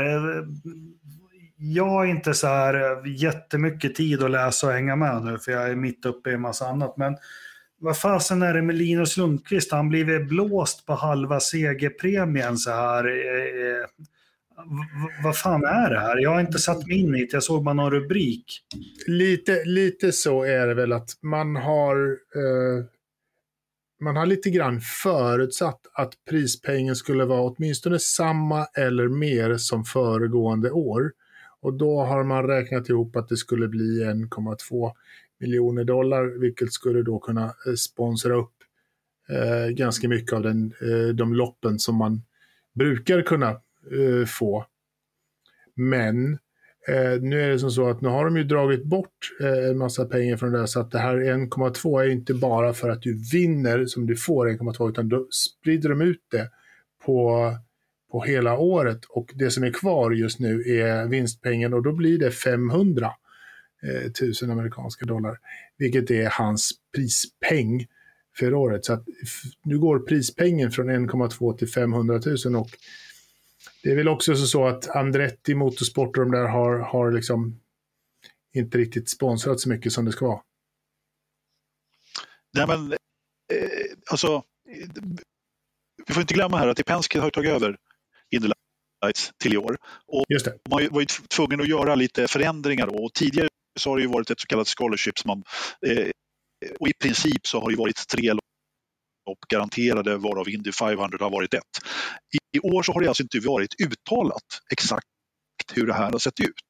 Eh, utan alla har, precis som du säger i stolpe, bara antagit att antingen är det så här eller bättre eftersom Penske har tagit över. Så visar det sig då att Penske har inte alls gjort så som tidigare. De har lagt ner mindre pengar på det hela och dessutom så har man, har man då eh, lagt en del av summan, den här summan som tidigare har varit liksom vinsten för serien, den har man lagt på prispengar i loppen istället. Eh, och visst, där har ju då Linus kört hem en del av de här pengarna, men eh, det är ganska mycket pengar som går i stallägarens fickor utav de pengarna. Kanske inte riktigt lika mycket pengar som skulle gå i, liksom, eh, om man vinner mästerskapet. De pengarna är lite mer liksom eh, öronmärkta till säsongen efter, vilket då de här prispengarna för loppet inte är. Eh, så att allt, allt det här har ju gjort då att Arsolinus har ju inte en riktigt lika bra sits som, som han skulle ha haft. Då hade han ju inte varit garanterad, men nästan hade han ju varit det då. Eh, och få köra ett par det... Eh, nu, får vi, nu får vi se hur det blir helt enkelt. Jag, jag tror fortfarande att det enda hoppet att han ska få en Indycar-styrning nästa år, eh, att han ska kunna köra några lopp, det är om eh, Maluk, alltså en bil till med HMD och de får fram en motor och träna bilen. Då. Just nu är det liksom så, så att hans, eh, hans prispeng räcker inte till startbiljetten på Indy 500. Eh, så att eh, det, han, eh, det räcker inte ens dit. Han måste skrapa ihop ganska ordentligt mycket med, med backning. Eh, och han har, en, han har ju kunna... gått redan i depån och jag menar, men det hjälper Absolut. inte. Eh, menar, om inte. Om inte ens Jimmy Johnson får ihop till en säsong liksom, som förmodligen har, kan liksom, nu har han inte resultaten men han kan ju jobba ihop med vem som helst. Ja, men då är det, det är svårt att få ihop, eh, alltså, få ihop pengar till en säsong. Man skulle ju bara kunna önska att eh, det finns en del svenska investerare som äger ett Formel 1-stall än så länge. skulle kunna lägga åtminstone en liten del eh, på Linus också så att han fick ihop en säsong åtminstone. Ja, det hade varit, det hade varit en, eh, en skänk från ovan. Men lutar åt Japan för honom nu, läste jag någonstans. Ja, det, men det var väl så att det, Honda eh, har väl sagt det, att om han inte får en styrning i, i Indycar så sponsrar de honom med ett år i Superformula. Eh, och det är inte dumt. Och, alltså. och, nej, det, är inte, det, det, är inte helt fel. Skulle inte han ta den så skulle ju eh, han, Brabham, eh, få den istället. Så att liksom, men Linus hade första tjing som mästaren. Men så att han har ju någonstans att köra ett år. Superformula är väl inte helt fel. Men det är inte, det är ju inte alltså, riktigt, Det är ju inte den här språngbrädan i karriären den... mot USA och Europa som... Jo, det är en språngbräda Anders, för det går långt tillbaka. Vi har ganska många vi har hämtat som har en bakgrund i Superformula. Vi får aldrig glömma att Superformula är faktiskt de hårigaste bilarna efter F1 som du kan köra i världen. Och det är ett mästerskap, nu är det ett, nu är det ett nationellt mästerskap, men det är mycket publik. De sats, alltså, ni som inte följer ett nationellt liksom, eh, formulamästerskap i Japan, kan, men, men, men, läs på lite för det du har däcksfabrikanter eh, eh från Japan och du har motorleverantörer och allting. Så det, det är stort där och, och, Felix tog ju faktiskt den språngbrädan, det får vi inte glömma. Jo då. Men alltså, det, alltså bara för att så här. Eh, alltså det är absolut inte fel att köra superformula, men det är ju inte som att köra Indycar. Jag menar, du hamnar lite off på, på hos, om, om man nu pratar Formel 1-stallchefer och Indycar-stallchefer. Jag menar, du är inte där på samma sätt. Det är jag fattar, jag fattar. Men, men körmässigt? Nej, ja, Kör, körmässigt är absolut. Liksom, absolut. Men du är inte på radarn, det är ju det det handlar om. Nej. Eh, nästa Indycar-svensk, eh, jag ogillar att gå in på det här, men jag lyssnar ju, det var ju du Kristoffer som, som skickade Marshall Pruett som har jäkla koll på Indycar. Eh, drog upp det här med Felix och, och du kollar på det här, vad heter det, Superbabes eller vad hette det? Eller? Ja. ja vad hette det? Pit Babes. Nej, eh, vad hette det? Men skit i samma. Marshall mm. Pruett gjorde ju gällande att Felix situation hade mycket med hans privata förhållanden att göra. Eh, jag vet inte fan om jag ska vara ärlig. Alltså han, Men, det, man, kan, man kan sammanfatta Marshall Pruetts eh, upplägg med att eh, det var Felix själv som ville ha kontraktet att han inte skulle köra i USA utan att han ville ha det här kontraktet så han skulle kunna köra någon annanstans. För han var på väg att hit, flytta hem till Europa på grund av flickvännen inte ville bo i USA.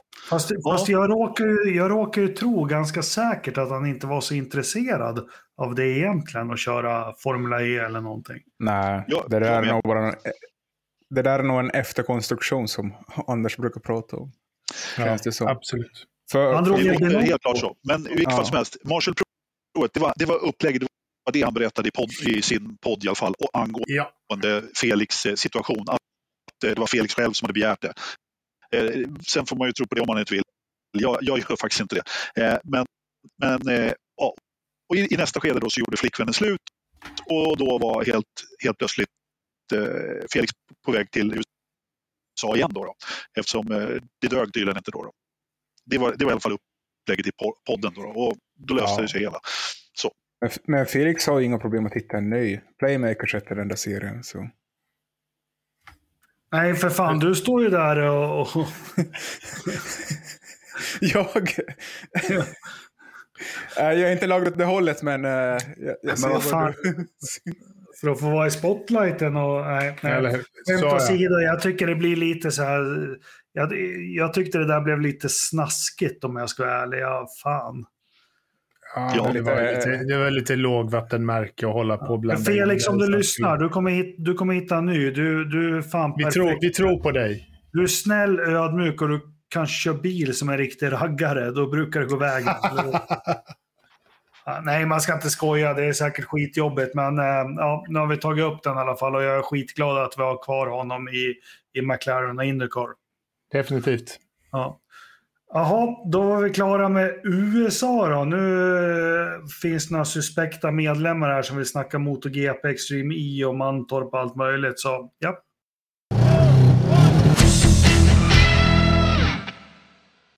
Ja, fem minuter får ni. MotoGP, Mantorp och uh, vad fan var det mer? Porsche. Porsche. E. Extreme E. Nej, men vi har har ju redan puffat nu för SL. Vem fan bryr sig Extreme E i hela världen förutom Nico Rosberg? Är det någon som bryr sig längre? Nej, jag visste inte ens att det var i helgen. Nej, det var så... Återigen, sånt där jävla haveri. Gud vad jag Jakob, Jakob du skulle, nu skulle ju du bara luta dig tillbaka. Så Det tog två sekunder. Ja, men det, det, är bara liksom så här motorsport. Ja, men... Det här lanserades, det var Jenson Button, det var Nico Rosberg, vilka var det mer? Lewis Hamilton. Ja, det var superhypat. Alla ja. vi som ens har kollat och är intresserade, vi satt och kollade på första racet. Sen har du ju bara... Håller ni inte med? Nej, jag har inte jo. sett någonting av det här. Så jag faktiskt Nej, men, får så gilla motorsport, men det här har inte attraherat mig i alla fall. Alltså, jag måste säga det att jag, jag personligen tycker, alltså då är det Ridderstolpe som har hållit Extreme E fan högt här, men eh, av oss i podden. Men jag måste säga det här är en kraschlandning utan dess like. Alltså något sämre producerat, sämre eh, eh liksom, tävlingshelgsaktigt. Och det, det är folk, eh, folkrace på steroider. Nu har jag till ett problem med ljudet. Du får ta över det. Ja, men alltså det... Ja, Men, men jag, jag tycker ändå att det här är någonting som, som attraherar mig någonstans eh, ändå. Jag gillar snabba, korta, explosiva eh, race och, och, grejer. Liksom. Det, jag kanske är Netflix-generation. Och, och, och I- grejer, nu vill jag faktiskt höra mer. Och grejer. Nu vill jag höra mer Ederstolpe. Nej, du ska inte få höra mer. Nej, men jag tycker ändå liksom så här. Kort, snabbt, eh, korta hit, eh, snabbt. Eh, det flänger mycket. Jag gillar sånt där. Jag är uppväxt med MTV. Jag tycker ändå liksom att det här är liksom MTV-grejer fast med- bilar. Växt med fyra sekunder av Magnus Uggla. Absolut. Mm. Kilar i flanellen varje kväll. Ja, men jag respekterar, du får tycka om att de kör i, i såna här mördarstater och eh, ja, med elbilar och, och, och grejer. Eh, Anders, du hade ju en rant på gång. Hör ni mig? Kom. Ja, Ja, det nu är är det mycket bättre. Nu knastrar det inte. Nu har du fått ordning på stämbanden här, Anders. Eller hur? Helt otroligt. Nej, men eh, jag tycker de har eh, verkligen chanserat totalt, eh, Extreme i det. det alltså, jag så, det var ingen motorsport alls i helgen och så såg jag att det var Extreme. Ja, men då måste jag ändå kolla. Då får man faktiskt se då. Eh, det är som Carlos Sainz, nu snackar vi senior, El Matador. Sida vid sida med Sebastian Löb. Fullt ös, plattan i mattan, på Coolt. en jävla stepp i Chile. Det är ju hur jävla ballt som helst. Ja. Och så lyckas liksom Extreme E förstöra alltihopa. Hur? Genom att någon, nej men, att någon kör på en flagga och får 10 sekunders tillägg. Man vet inte om det är kval, man vet inte om det är lopp. Det är liksom bara fullständigt kaos. Eh, och när de, när de till slut har gått i mål eh, då i, i sista loppet, ja då har, de, då har de så många straff. Det var liksom, lite som eh, Formel Lite som E Formel där 1.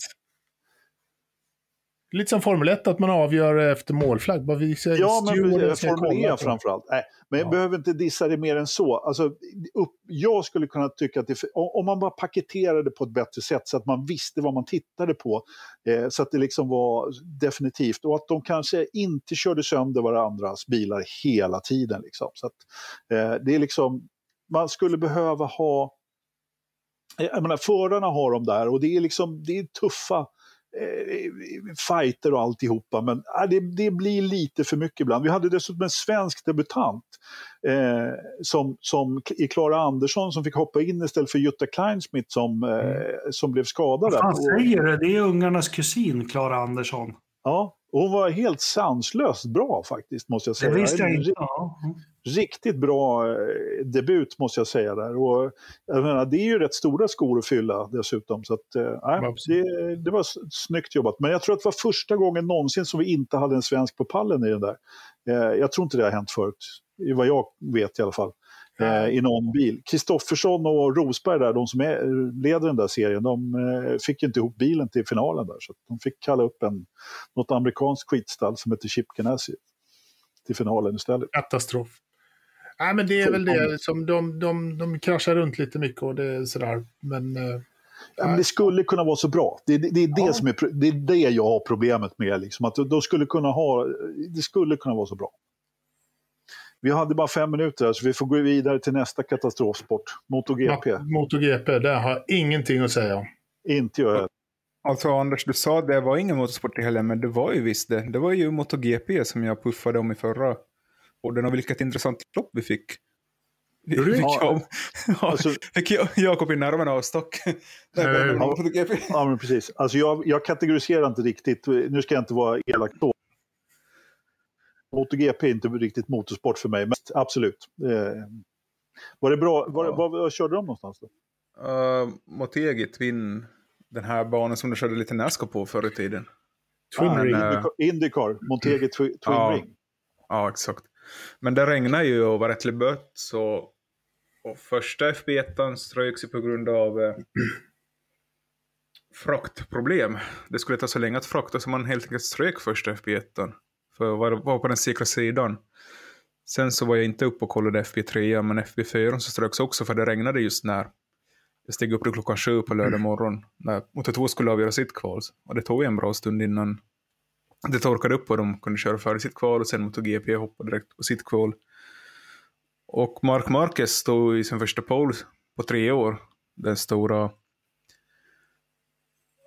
Och det var ju lite kul då det var Hondas hemmabana. Blandat med några till. Men eh, ja, sen i loppet kunde han inte hålla ihop det riktigt ändå. För där var det torrt och där kom eh, istället Ducati. Som har hittat någon eh, väldigt bra fart på sina hojar. Sen sommaruppehållet och vann med Jack Miller.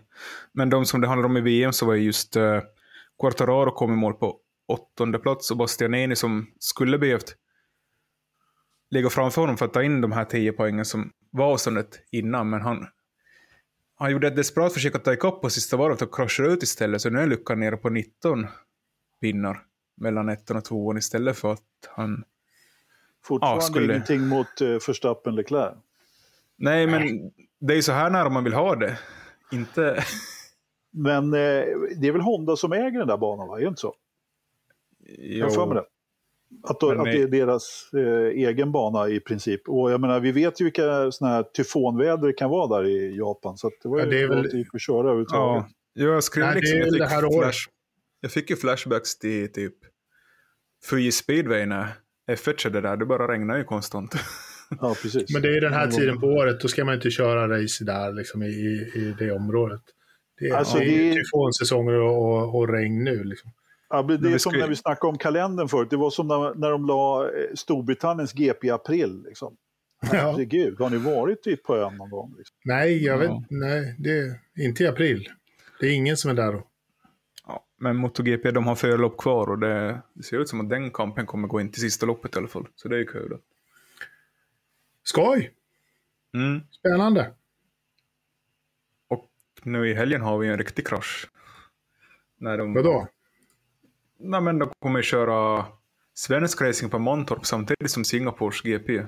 Det var ju lite tråkigt, tycker jag.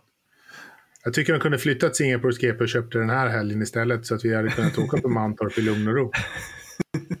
Helt klart. Alltså, helt, ja, helt ärligt, jag tyckte, det var, jag tyckte det var skönt med två lediga helger i F1. Det var liksom Jaha, uppfriskande. uppfriskande. Ja, det var någon vän som skickade till mig att hur ska vi klara oss två veckor utan F1? Men jag sa, jag konstaterade det var ju det var skönt att kunna... Men, men säg åt kompisen att skaffa sig en tjej. Eller hur? Eller kille. Ja. Get a life. Ja. Mm. Ja. Hörni, vet ni vad? Det finns en utlottning på Forza Sport Facebook. Shoot Ridderstolpe! Kom igen nu! Kom igen nu! två, ett, drrrr, pling! Vinn en keps från eh, Formel 1s eh, enda auktoriserade leverantör av eh, riktig merch i Sverige på West Coast Motorsport. Vi har ett antal lyxiga kepsar att välja. Gå in och dela och eh, gilla och kommentera på både Facebook eller Instagram. Och sprid ordet om... Jag måste bara få säga, jag, jag var så glad för West Coast Motor Racing, för jag läste någonstans, det var Motorsport. ja förlåt, det var, det var en dam som hade blivit av med sin keps eller fått en stulen. Ja, just det. Ja, han skickade ut en ny. Ja, Mm, ja men det är lite så, det är lite Ja. så man funkar. I Eh, motorsportfamiljen i Sverige, precis. Ja, faktiskt. Mm. Det är nice. Så att om ni andra också vill ha en sån, gå in och, och leta upp våran tävling. Kristoffer vet hur man puffar för dem på, på Instagram. Det har jag ingen aning om. Jag, har Men lagt en länk i, jag har lagt en länk i avsnittsinformationen. Ja. Du är så jävla ung och fattar sånt där. Och, och, och, och det är mukbangs och det är... Ja, det är nästan. Jag och Anders Det är ska ta allt. mycket bang snart. Ja, det, det kan ni Länk i göra. bio. Ja, länk i bio. Link 3 och ja, snart kommer en hemsida också. Det är mycket på gång. Men Ja. regskylten vill vi tillverka så gå in och förbeställ den. Absolut. För er som vill ha. För er som har bil. Är vi klara med det här? Ska vi gå in på en veckans Verstappen? Hur det nu ska ske? with this fucking shit show. Honestly, fuck's sake, dickheads. Engelmark. Din Hur går det med favorit programledaren? Eller, ja, återigen, jag... eh, ehm, Jag, jag älskar ju den där jingeln så mycket eh, i det här korrekta. Ska jag börja med Verstappen? Gör det. Ja, varför inte? Nej, men jag, jag ja.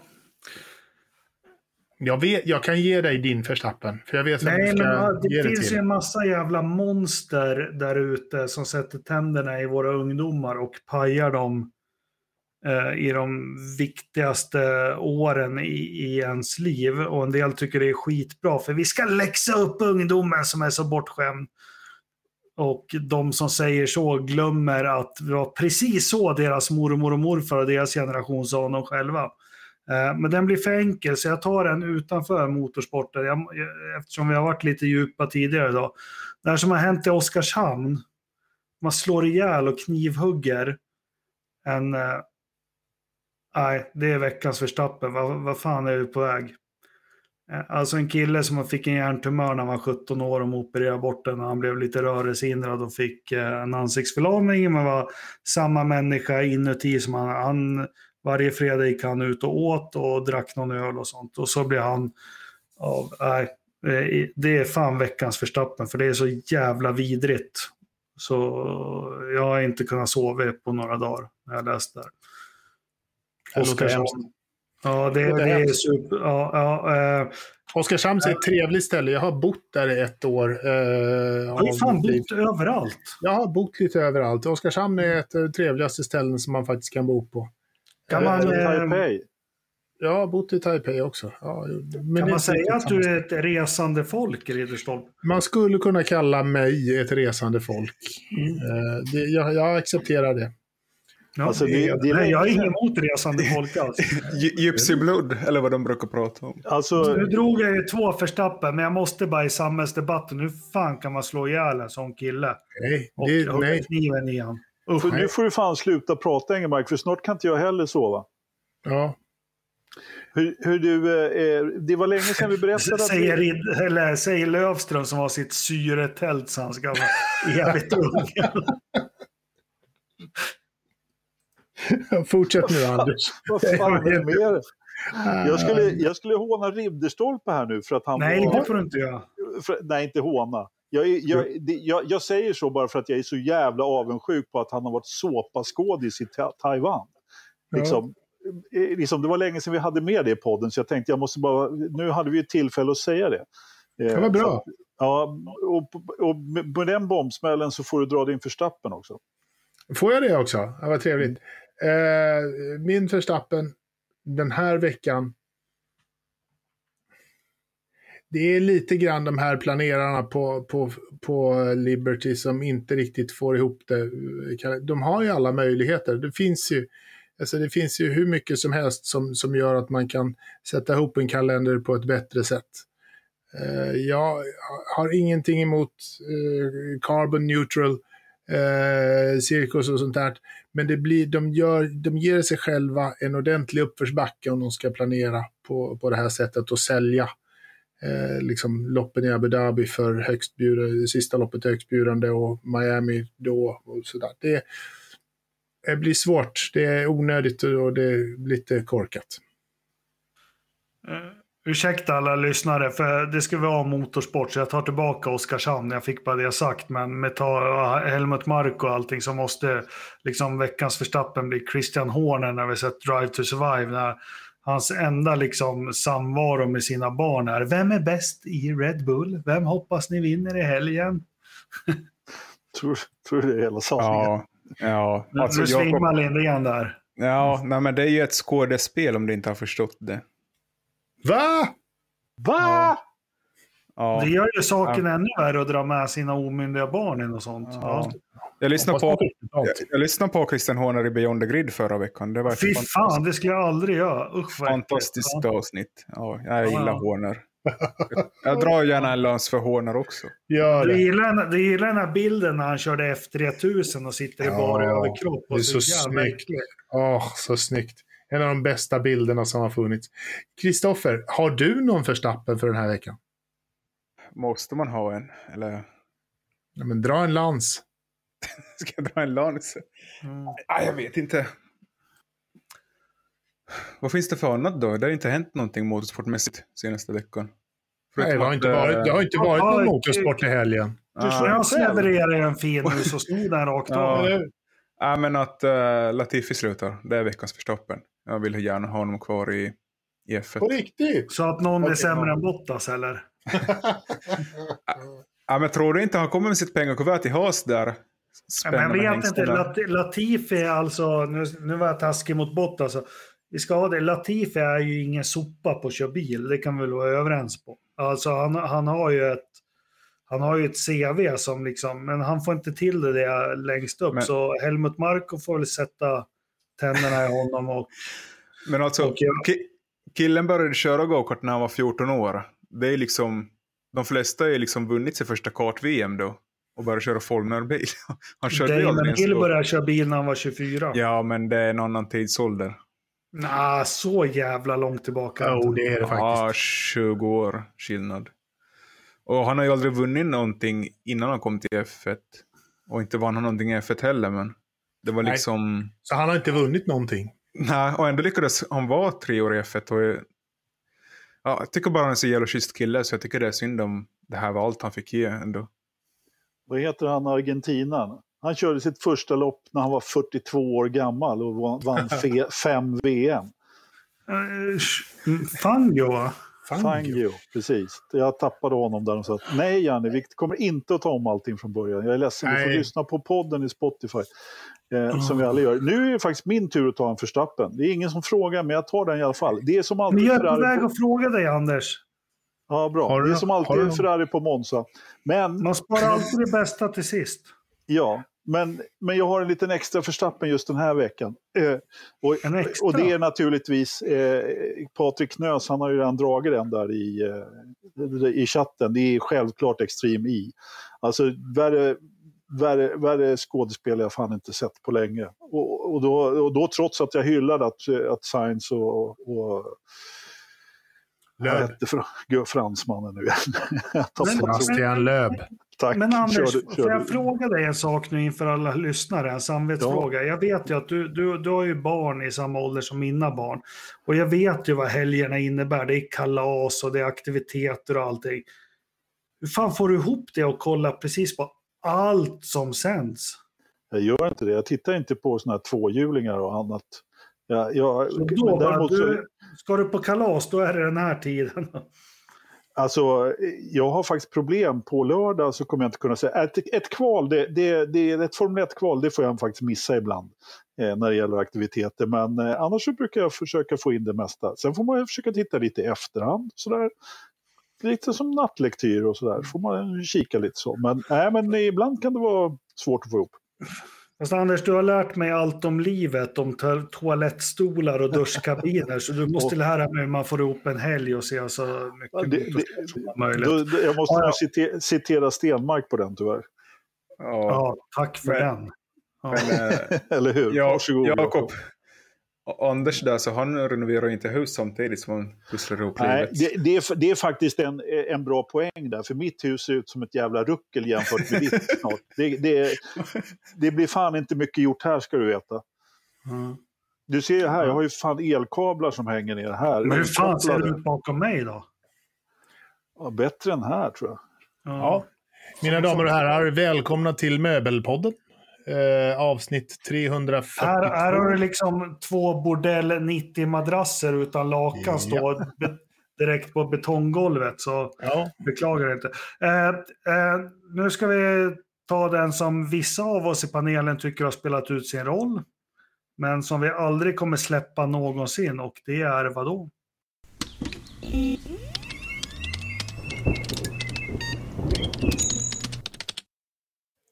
Och jag känner jag måste ta den här för alla historielösa poddare. Att vi, att vi gissar på vädret i Grövelsjön har att göra med att eh, Anders, du var ju högst delaktig i att driva en ledande motorsportsajt i Sverige med flera hundratusen besökare varje dag.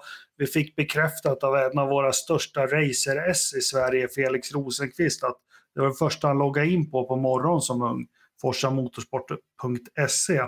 Eh, som med allt annat så lyckas Anders bli ovän med allt och alla. Eh, så, han som hade servern, han, han gjorde ju, vad gjorde han med, med forsamotorsport.se-servern? Han, han eh, tog sitt pick och flack, plick, flick och plack, plack och pick och flyttade helt enkelt till Grövelsjön. Ja. utanför Idre, eller ovanför Idre. Och han tog servern med sig, la ner motorsporten helt och hållet och startade en väderstation. ja, och just därför, det här är ju någon hyllning på något vis till, till allt det här. Men, det bästa av allt, det var ju att det var läsarna som hade samlat ihop pengar till den här servern också. ja, det var en liten... Eh, en liten kollegas eh, sätt. Ja, jag känner att det är någon annan i Motorsport-Sverige med poddar och sånt som gör liknande saker. Men skitsamma. Uh, nu skiter alla på sig när jag säger så. Men Eh, det är 5,6 grader ute i forsamotorsport.ses bulletin board eh, som nu står i Grövelsjön och det är 48 plus. Han håller en jävligt bra luftfuktighet inne för jag snöar in på det här. Det är 20,3 grader i köket. Han drar ner lite nu med tanke på elpriser och allting. Eh, så vad har vi i datorn då, Kristoffer? Ja... 9,78. Två, siff två decimaler? Ja. Alltså jag har gett upp med det här för länge sedan. Det är liksom... Nej. Du, du, du, någonstans så måste även du respektera din historia. Re ja. Respect the elders, eller vad de brukar skriva. Nej, man ska ja, inte vara fast... historielös. Det här är, det här är historien du ser din framtid. Ja. ja. Jag, kan, jag kan lägga in den här jingeln f1.tausero.se som man hörde i en Formel 1-sändning på 90-talet. Mm. Vad var det som dök upp, Anders? Och vill ni vädra era åsikter så ska jag påminna er om en internetadress f1.tausero.se. Det är svenska Ferrari-fans som har byggt upp en eh, väldigt informationsrik hemsida. De längtar säkerligen efter att eh, McLaren Mercedes-fans eh, tar sig in och skriver ett och annat inlägg. Mm. Men, men temperaturen har 9,78. Det finns ju inte ens på kartan. Det är 12,3. Alltså, jag skulle säga att det är 11,7. Men jag har fel. Pastis har höjt temperaturen i datorn. Jag vet inte om det är någon DDoS-attack och sånt, för den har ju legat ganska lågt. Men att det är nästan på 15 grader, det är 14,9 nu. Och eh, är det oroväckande, Anders? Ja, det har pipit iväg. Det har pipit iväg. Eh, Hörni, eh, det här blev ju återigen nästan två timmar. Eh, jag är otroligt tacksam och jag tror att ni också är det, att ni fortsätter att lyssna på oss. Eh, vi har hållit på i fyra år nu och ja, det är ett grant antal som lyssnar varje vecka. Jag blir jätteglad. Som jag sa i början, Motorsportcommunityt och Forsa Motorsport liksom knyter kontakter. Jag fick besök här i Leksand, nyinflyttad av en lyssnare. Skitkul. Vi, vi fortsätter och vi kör på. Och vi får se om vi fyra har blivit sams till i helgen. Inte en chans. Inte en chans. Nej, det tror inte jag heller. Nej. När vi ska köra singalong. Titta in då. Tack för att ni lyssnar. Tack. Ha det bra. Hej då.